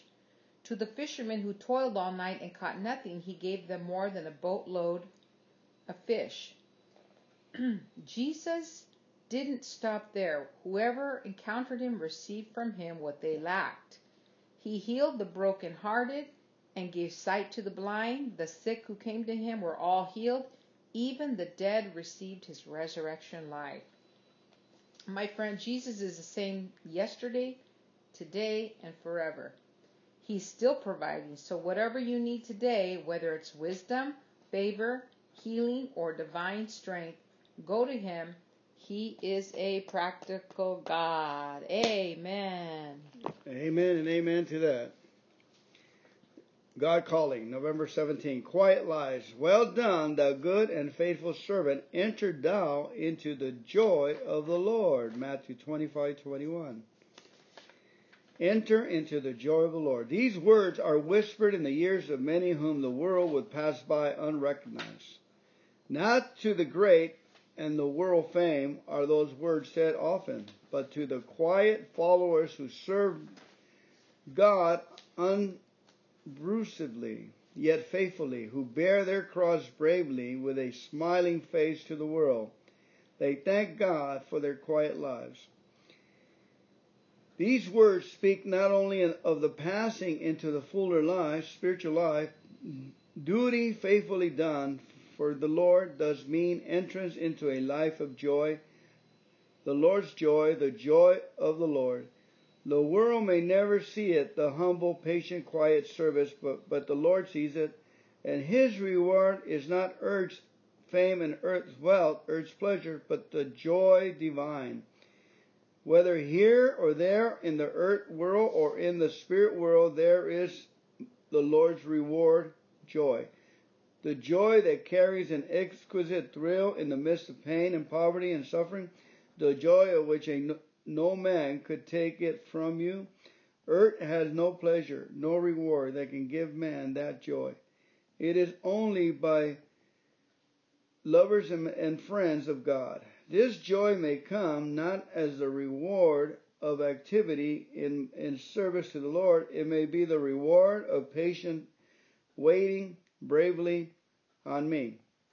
Suffering borne with me must in time bring joy, as does all contact with me. Amen. Amen. Okay, um, November 17th from uh, Your Best Life from Joel Osteen. Uh, and the title is Sow a Special Seed. And the scripture in 2nd Chronicles 69 says, 16 verse 9 says, For the eyes of the Lord range throughout the earth to strengthen those whose hearts are fully committed to Him. Perhaps you're hoping to buy a new home or to get out of debt. Sow a special seed that relates to your specific need. We can't buy God's goodness, but we can exercise our faith through our giving. Early in our marriage, Victoria and I decided to sell our townhome and buy a house. For eight months, we never received a serious offer. At the time, we were making double mortgage payments on the townhome to pay the principal down sooner. We decided to sow the second part of that money as a seed, giving it to God's work. we did that faithfully for several months, trusting for God's favor. God not only brought us a buyer, but he, we sold our townhome for even more than we were hoping for. Amen. Beautiful. Amen. Amen. I have here, uh, blessed is he, the reader, and they that hear the words of this prophecy and keep these things which are written therein, for the time is at hand. Revelations 1 3. Since the Old Testament prophets didn't have the Bible, they had to hear their message directly from God. Today we can look to the written word to know Him and His will for us. As we saturate ourselves in the scripture and in prayer, our relationship with Christ deepens. And through the Bible, He will begin to impress upon us just how and where He wants us to share His message. This is from Brother Andrew, modern day prophet, and his prayer is, Lord, cause me to hear your word for my life today, and lead me to the places uh, and people who need to receive that word. And our prayer that we usually do for, for witnessing is, Lord, that you would bless me indeed and enlarge my witnesses. Let your hands will be upon me, that you will keep me from evil, that it may not harm me. and God performed what we We requested. requested. Amen. Amen. Hallelujah. Bless the Lord. Thank you, Jesus. Okay, I'm reading from one year Bible devotional, Walk with God. And it says right here, oh, I'm in the wrong page. I'm going to read it anyway, December 17. She laughs at me. Okay. I guess she goes through this a lot. You remember Hudson Taylor said, All God's giants have been weak men who did great things for God because they reckoned on His being with them. Hudson Taylor. Beautiful, huh? Uh huh. And the verse is Psalms 18, verse 1, which is one of my favorites. I love you, O Lord, my strength. I memorized that, and, and in memorizing, I took an hour to memorize it. Mm, I I had remember- great remember. miracles And happen to that, huh? Didn't we win the lot, the horse race with that? Well, We we, were that day. well, yeah, huh? Psalms that- 18, 1. Did we win the horses? Don't tell the audience Oh. that they'll go out Oh. gambling. They'll go out and buy a lottery ticket. Well, the Lord blessed us. blessed Amen. way The Lord blessed us. We, we only play once a year, and we play few dollars. Right. and it paid up almost a thousand dollars, ten dollars for almost a 1000 That's pretty good exchange, Yeah. I think so. Mhm, I think so.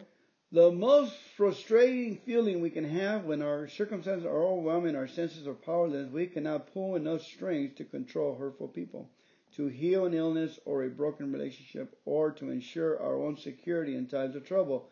But often we try, we attempt strength, believing that enough willpower, self effort, or money and power will make things right. Or we go in the other extreme, declaring our efforts futile and resign ourselves to unpleasant situations. The balance between being passively weak and over assertive is hard to find. Our identity is the issue. God tells us how He hates pride, so we don't want to take things into our own hands and manipulate circumstances for our own purposes.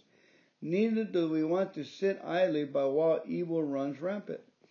We don't know who we are. Are we weak or are we strong? Are we David against Goliath or David on the run from Saul? Are we Elijah embarrassing 450 priests of Baal or are we Elijah fleeing from Jezebel? Are Christians to roar like lions or be eaten by them? Mm. It's hard to know. God's word gives us both pictures. Indeed. The reason we're confused is that both pictures are accurate. We are weak, but we are strong. We have no power in ourselves, but we are not in ourselves. We are in Christ, like Paul. We can do all things in Christ who strengthens me. Philippians 4:13. But like but like Paul, we delight in weakness. 2 Corinthians 12:10. We have great strength, but not ours. We have amazing status, but we didn't earn it. We can be incredibly influential in matters of eternity, but we only by the Spirit who works within us. The mind must be disciplined to know two extremes our utter poverty of power and our utter indestructible pos- position in Christ. When we focus on the former, we become helpless and impotent. When we focus on the latter, we become proud. But the balance will keep us humble and it will change our lives dramatically. Our weaknesses is God's opportunity to be strong. Isn't that um, not a coincidence? I, I turned to the wrong page. Huh? Right, right. You know, um, something Tell me. Very important from there. Um, let, open it up again. December 17th. Hold on, a second. I was thinking. My Well, I- wife got actually, got a, a actually no. I, I just, unction from the Holy Spirit. well, I was just wanting to say. I mentioned the thing about the horses, right? mm-hmm. And um, I'm thinking that man. We sold seventy five dollars to him. Gave him back 75 for Yeah. the tip, huh? Yeah, and I'm, you know, I'm just, what a testimony for him. You know, come home and say, hey, I was sitting there, I talked to this guy, he want, you know what I mean? It's like one of those good God moments that. Did we give him a prison to praise book? Yeah. We, We that, sold the book. right. So, you know, it, it just, to me, it was like, wow, that guy must have needed that blessing or something. Because what a little testimony he has. Yeah, he looked a little nowhere At the right frustrated. place at the right time. I don't think his horse came in, but there was a guy sitting and they're looking at the paper and the books, the bookie. I walked up to him and I said, Hey, which are the weakest runners? Right. right? yeah. Or which Long which are, which long are the shots. long shot? Which is the weakest runners? And he said, Well, five and seven. I said, Good enough. And I took the strongest runner and the two weakest runners, and I put them together, and for two dollars, I almost got a thousand dollars on. Right, and our numbers were one, five, and seven. Now it's interesting that I, like Anna says, I came back and I gave seventy-five dollars to the guy for his tip. Yeah. And you know he didn't expect it. He was didn't. just overblown. I said, "Hey, I only come once a year, and we only Right. pay ten bucks every year." Right. And at this time, I mean, if somebody walked up to you and said, "Here, thank you for that tip. Here's the seventy-five bucks," and you didn't expect it, it has to didn't I gave the guy twenty dollars? They gave me the money too, huh? Yeah. Oh, yeah. You gave him two. Yeah. Whoa. We got see. I like it. We got see it out there all over the place. So, so this guy just brings a, a, a beautiful, strong illustration because I've been in both parts of the. Day. I've been proudfully in in my own strength, and then I became weak, and we're going back and forth. So, what's the happy medium? I think the happy medium is to say, Lord, I need help in this. Right. Help me in this. Mm-hmm. And then when the God carries you, Mm. then give him the credit. That's where I, Yes, where I mess amen. up a lot. I don't give Amen. him the credit. Nice car. Oh yeah, my my hard work and my enthusiasm got it for me. Mm-hmm. When we all know God brought that too. I said, look what the Lord has done. Amen. He gave me a car. Look what the Lord has done. November 17, one more book. Listen to what the unjust judge says, Anna. Ooh, I like that. Luke chapter 18. And will not God bring about justice for his chosen ones who cry out to him day and night? Will he keep putting them off? I tell you, he will see that they get justice and quickly. Amen. And quickly. Luke 16, 18. oh, 18, 6 and 8. God's timing is not our, at our command. If we do not start the fire with the first strike of our match, we must try again. God does hear our prayer, but He may not answer it at the precise time we have appointed in our own minds. Instead, He will reveal Himself to our seeking hearts, though not necessarily when, when and where we may expect. Therefore, we have a need for perseverance and steadfast determination in our life of prayer. In the old days of flint, steel, and brimstone matches, people had to strike the match again and again. Three. Okay. Perhaps even dozens of times when they could get a spark to light their fire, and they were very thankful if they finally succeeded. Should we not exercise the same kind of perseverance and hope regarding heavenly things? When it comes to faith, we have more certainty of success than we could ever have with the flint and steel, for we have God's promises as a foundation. Very good word, Lord. May we therefore never despair. God's time for mercy will come. In fact, it has already come. If our time for believing has arrived, wow, it's powerful.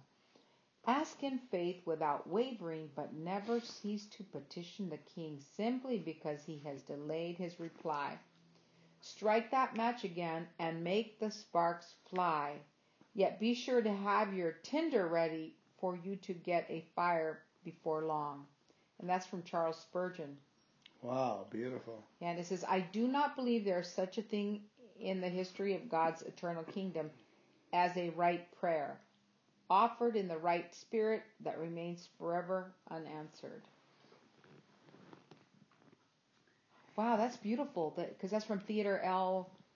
Cuyler. But it says, I do not believe, I'll read it again. I do not believe there's such a thing in the history of God's eternal kingdom as a right prayer, offered in the right spirit that remains forever unanswered. Amen. it reminds me of the short prayers. Even a prayer of Ojalá, oh I wish, is a prayer. Even a small, he hears the faintest Amen. prayer. Remember one time, uh, you know, you wish for something, or a certain kind of food or something, your body is craving, and boom, it shows up. You you uh, crave for. Uh, a certain kind of a appliance or something, and boom, there it is. God hears the desires of our hearts. and because we're not pushy, that's what the guy's saying. Being pushy or demanding is uh, You know, that's why Jesus said, keep asking, keep seeking, keep knocking. Amen. Amen. I got a couple of more books here. This one's right here from uh, Giving Back Without Fixing. It's Colossians 2 2. This is from Surrendering Hunger. Christians recovering from eating disorders. My purpose is that they may be encouraged in heart and united in love, so that they may have the full riches of complete understanding. Colossians 2 2. My purpose is that they may be encouraged in heart and united in love. One way to fix people is to help them but limit them in some way by crossing their boundaries. One way to fix people is to help them but limit them in some way by crossing their boundaries. Because I feel grandiose, I think they must follow my advice to live correctly because I feel entangled. I feel their failures or success reflects on me because I feel controlling. I will be disappointed if they don't copy me or follow my advice. They do. I'm learning to help others, but to let them make their own choices. They don't have to do things my way. When I function this way as a friend, parent, spouse, sponsor, or partner in the project, I feel content. I am fulfilling one of my purposes in life to assist others in finding maturity and recovery, knowing that their growth doesn't depend on me, but on God and their own choices. God, teach me to love people and help them with no strings attached. To truly help others is to equip them to help themselves. Amen. Pretty good. One more book. This book is 12 Step Prayer Book, second edition, a collection of favorite 12 step prayers and inspirational readings. I'm going to turn to it randomly. it says right here Peace in God's will. My higher power, quicken my spirit and fix my thoughts on your will, that I may see what you would have done and contemplate its doing without self consciousness or inner excitement, without haste and without delay, without fear of other people's judgments or anxiety about success, knowing only that it is your will and therefore must be done quietly, faithfully, and lovingly. You, for in your will alone is peace. Praise the Lord. With God, all things are possible. Matthew 19 26. Expect a miracle, for with God all things are possible, His wonders and His miracles to perform. Say with me, the supply for it is not here yet, but it will come. If we should have it, it will surely come. Again, the supply for it is not here yet, but it will come. If we should have it, it will surely come.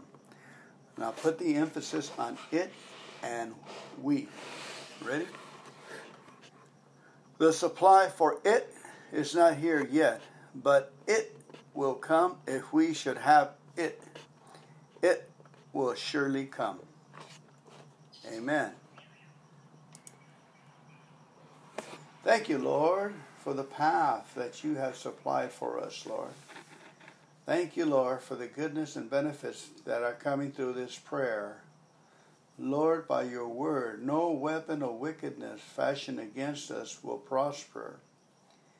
But you will open unto me the heavens, and the prosperity would come towards me for your handiwork, for your work in this heaven, Lord, and this earth. Lord, turn the waves of prosperity unto me as you have promised. Restore, Lord, restore. Psalm 1 Blessed is the man who walks not in the counsel of the ungodly, nor stands in the path of sinners, nor sits in the seat of the scornful. But his delight is in the law of the Lord, and in his law he meditates day and night. He shall be like a tree planted by the rivers of water that brings forth its fruit in its season whose leaf also shall not wither, and whatever he does shall prosper. The ungodly are not so, but are like the chaff which the wind drives away. Therefore the ungodly shall not stand in the judgment, nor sinners in the congregation of the righteous. For the Lord knows the way of the righteous, but the way of the ungodly shall perish. Psalm 23 The Lord is my shepherd, I shall not want. He makes me lie down in green pastures. He leads me beside the still waters. He restores my soul. He leads me in paths of righteousness for his name's sake. Yes, though I walk through the valley of the shadow of death, I will fear no evil, for you are with me. Your rod and your staff, they comfort me. You have prepared a table before me in the presence of my enemies. You anoint my head with oil, my cup runs over. Surely goodness and mercy shall follow me all the days of my life, and I will dwell in the house of the Lord forever and ever. Psalm 41 Blessed is he who considers the poor. The Lord will deliver him in time of trouble. The Lord will preserve him and keep him alive, and he will be blessed on the earth.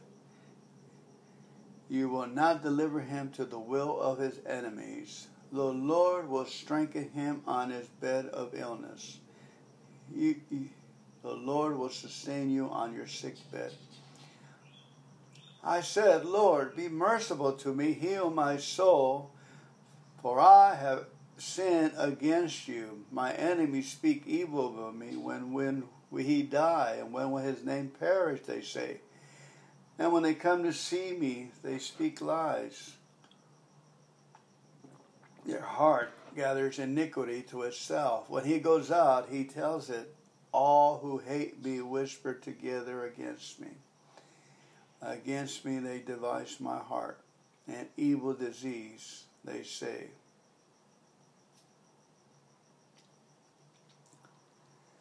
Amen. The goodness of the Lord is upon us because we have called upon the name of the Lord. Greater is he that is in us than he that's in the world.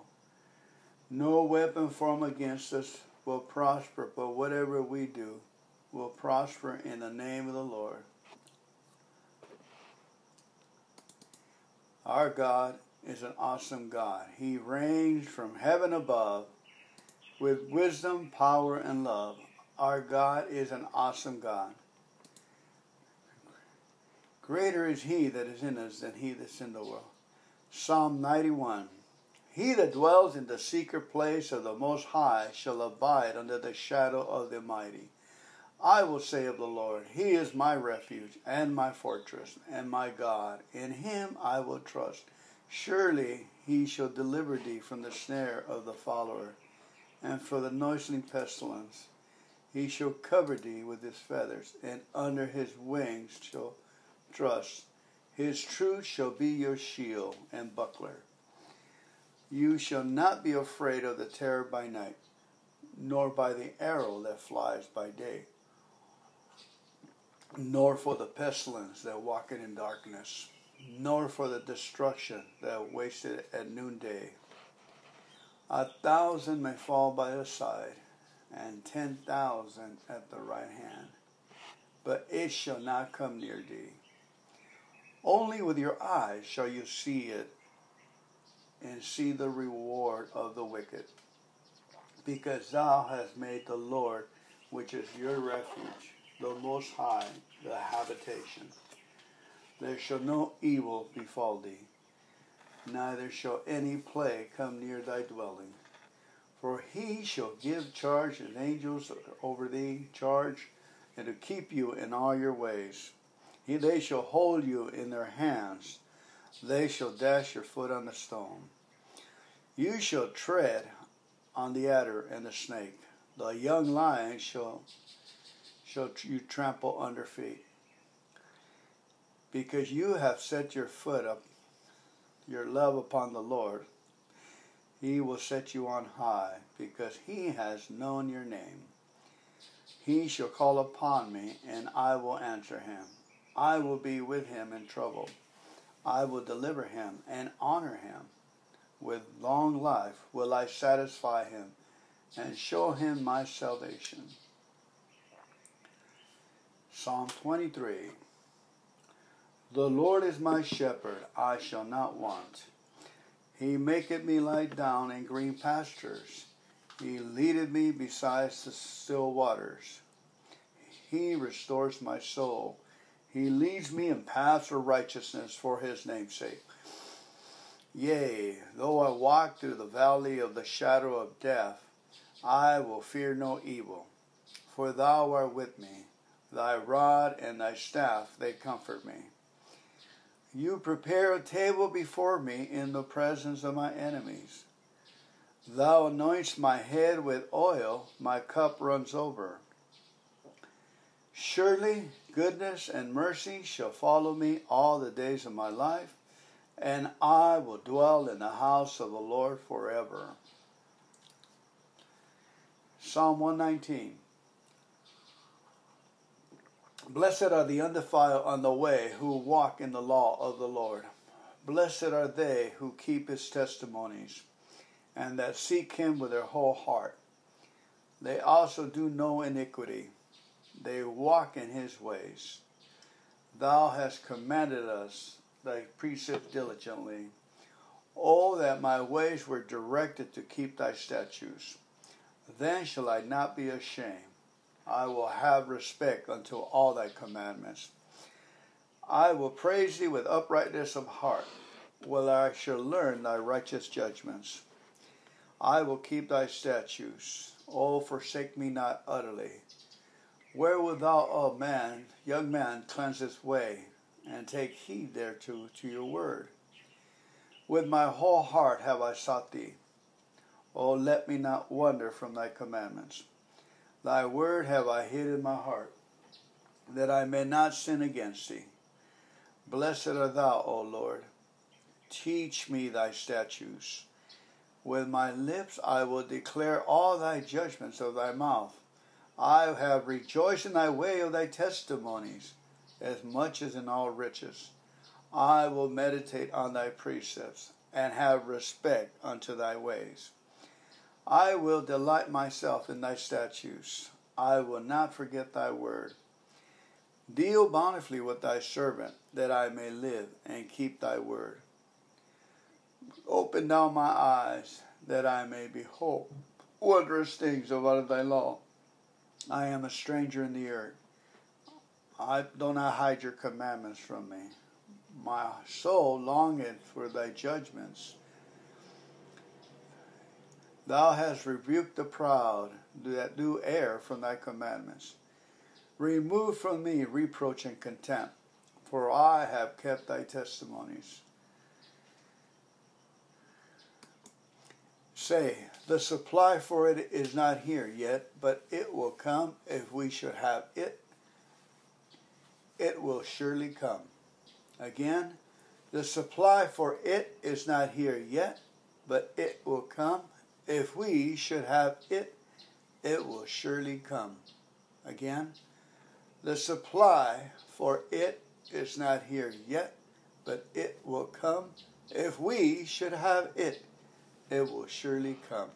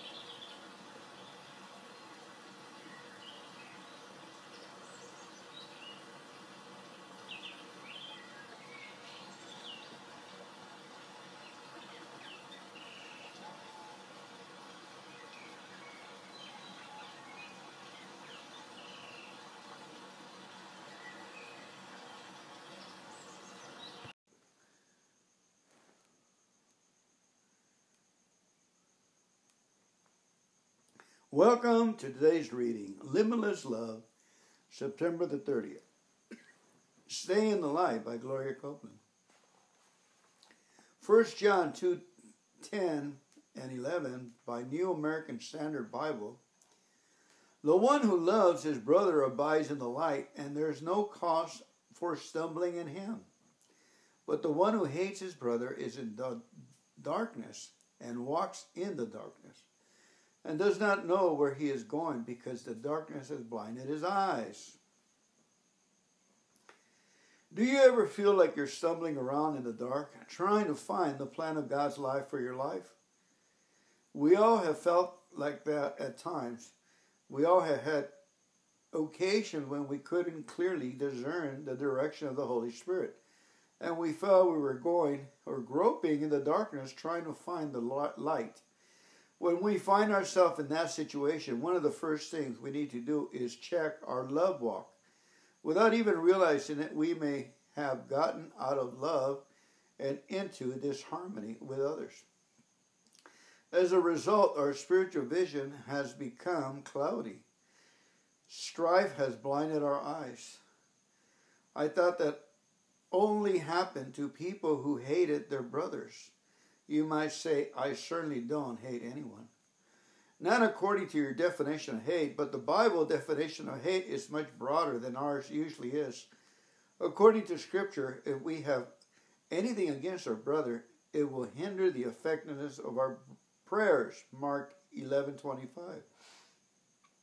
If we harbor any anger, unforgiveness, or ill will toward anyone, we have left the arena of love and stepped into the arena of hate.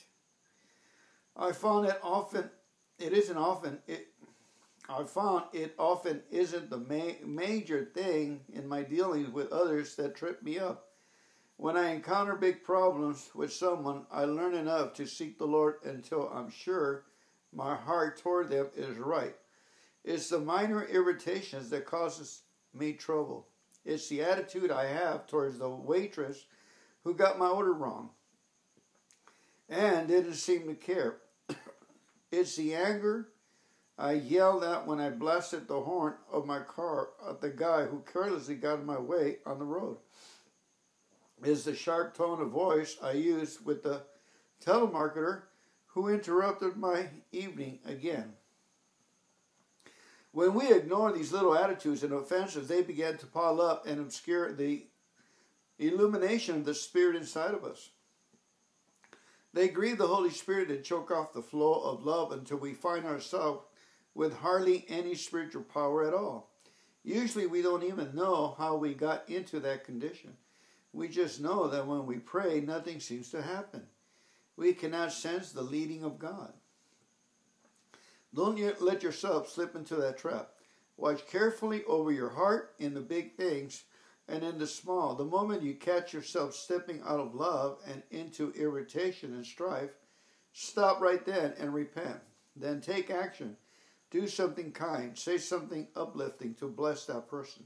Step out of the darkness and right back into love so God's light can keep shining on you. amen and amen.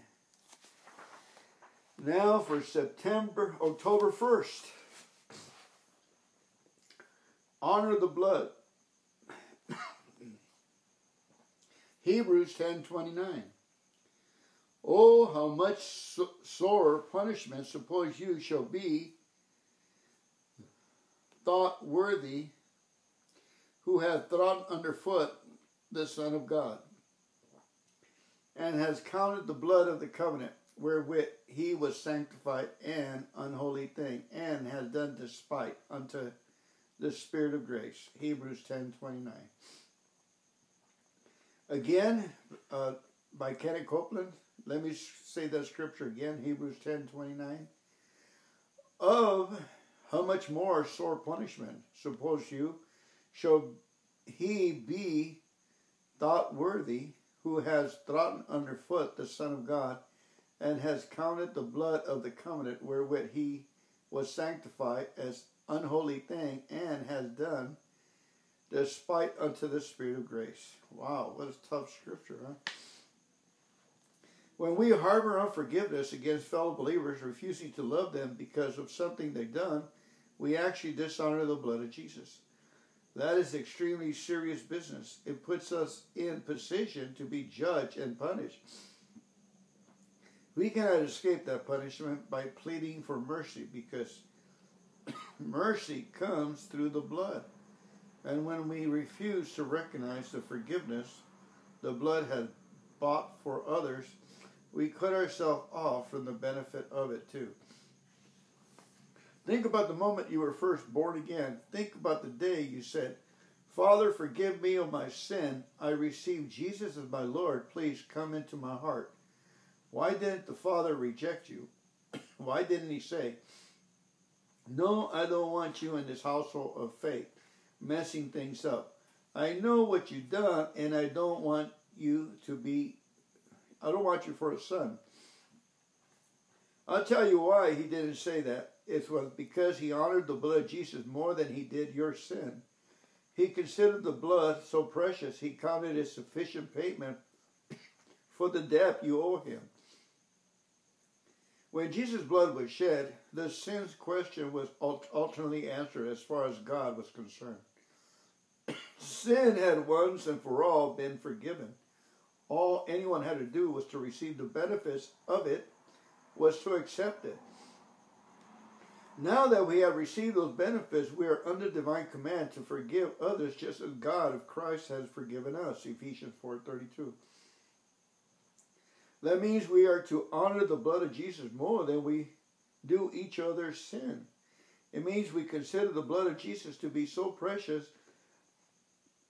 that it is sufficient payment for whatever wrong anyone might do us. We are to extend unconditional love and forgiveness to one another, not because we earned it or deserve it, but because we are in covenant with God and with each other through the blood of Jesus, and to do any less is to dishonor that blood. When you realize what a serious thing that is, you won't be so quick to be swayed by your emotions. When someone does you wrong, instead of letting you your foolish carnal feelings dominate you, you'll rise up in the spirit and honor the blood of Jesus. You'll count his blood to be reason enough for you to forgive your brother. By faith in that blood, you'll offer the forgiveness of others that God has extended to you. Wow, that's amen and amen. Let's pray. Lord, we pray we forgive anyone that we may have ought. And if we have ought or we have anything, a difference with anybody, let us go ahead and pray for that person. Five minutes a day for 45 days so we can pull that bitter tree out, Lord. We pray that you will bless our enemies with health, with happiness and prosperity. bless their children, bless their jobs, even, even bless their enemies, Lord. Lord, we intercede for for our enemies, enemy. That you will bless our enemies with salvation. Lord, bring salvation to their house. We intercede for them. Sprinkle them with the blood of Jesus Christ, the water of salvation, Lord God. Wash them thoroughly. We dedicate them to you Father God, in Jesus' mighty name, so be it. Amen and amen. Amen, folks. It's a wonderful world. God bless you. And remember, if we don't understand God, we don't have all the pieces. We don't understand. And we will as we go along. To have to take it by faith. He's got every cranny, everything taken care of. All is well. We need to increase the love over the circumstance. Increase the love over the circumstance. I love you.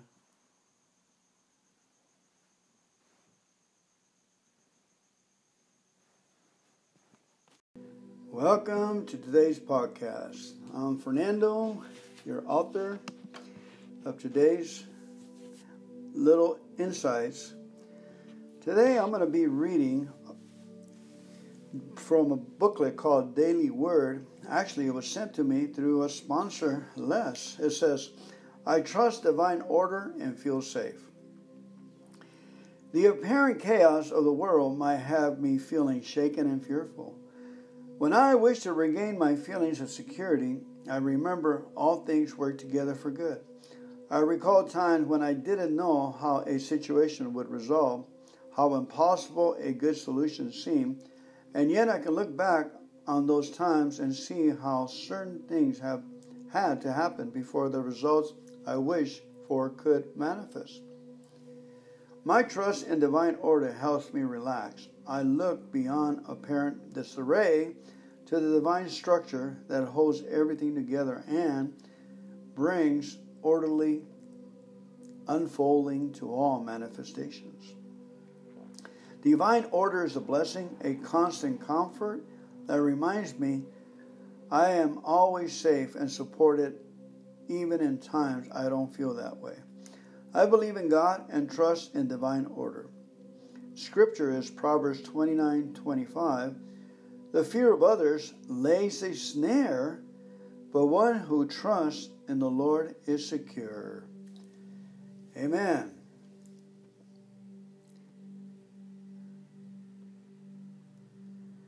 All right, let's go ahead and move forward. That was a little side note that I thought it was ter- terrific for us to get it started. Amen. Uh, welcome to today's podcast.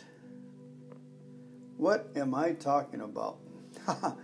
God bless you. I got my podcast twisted around. I'm supposed to be talking in Spanish. God bless you. Have a great day. Give them heaven.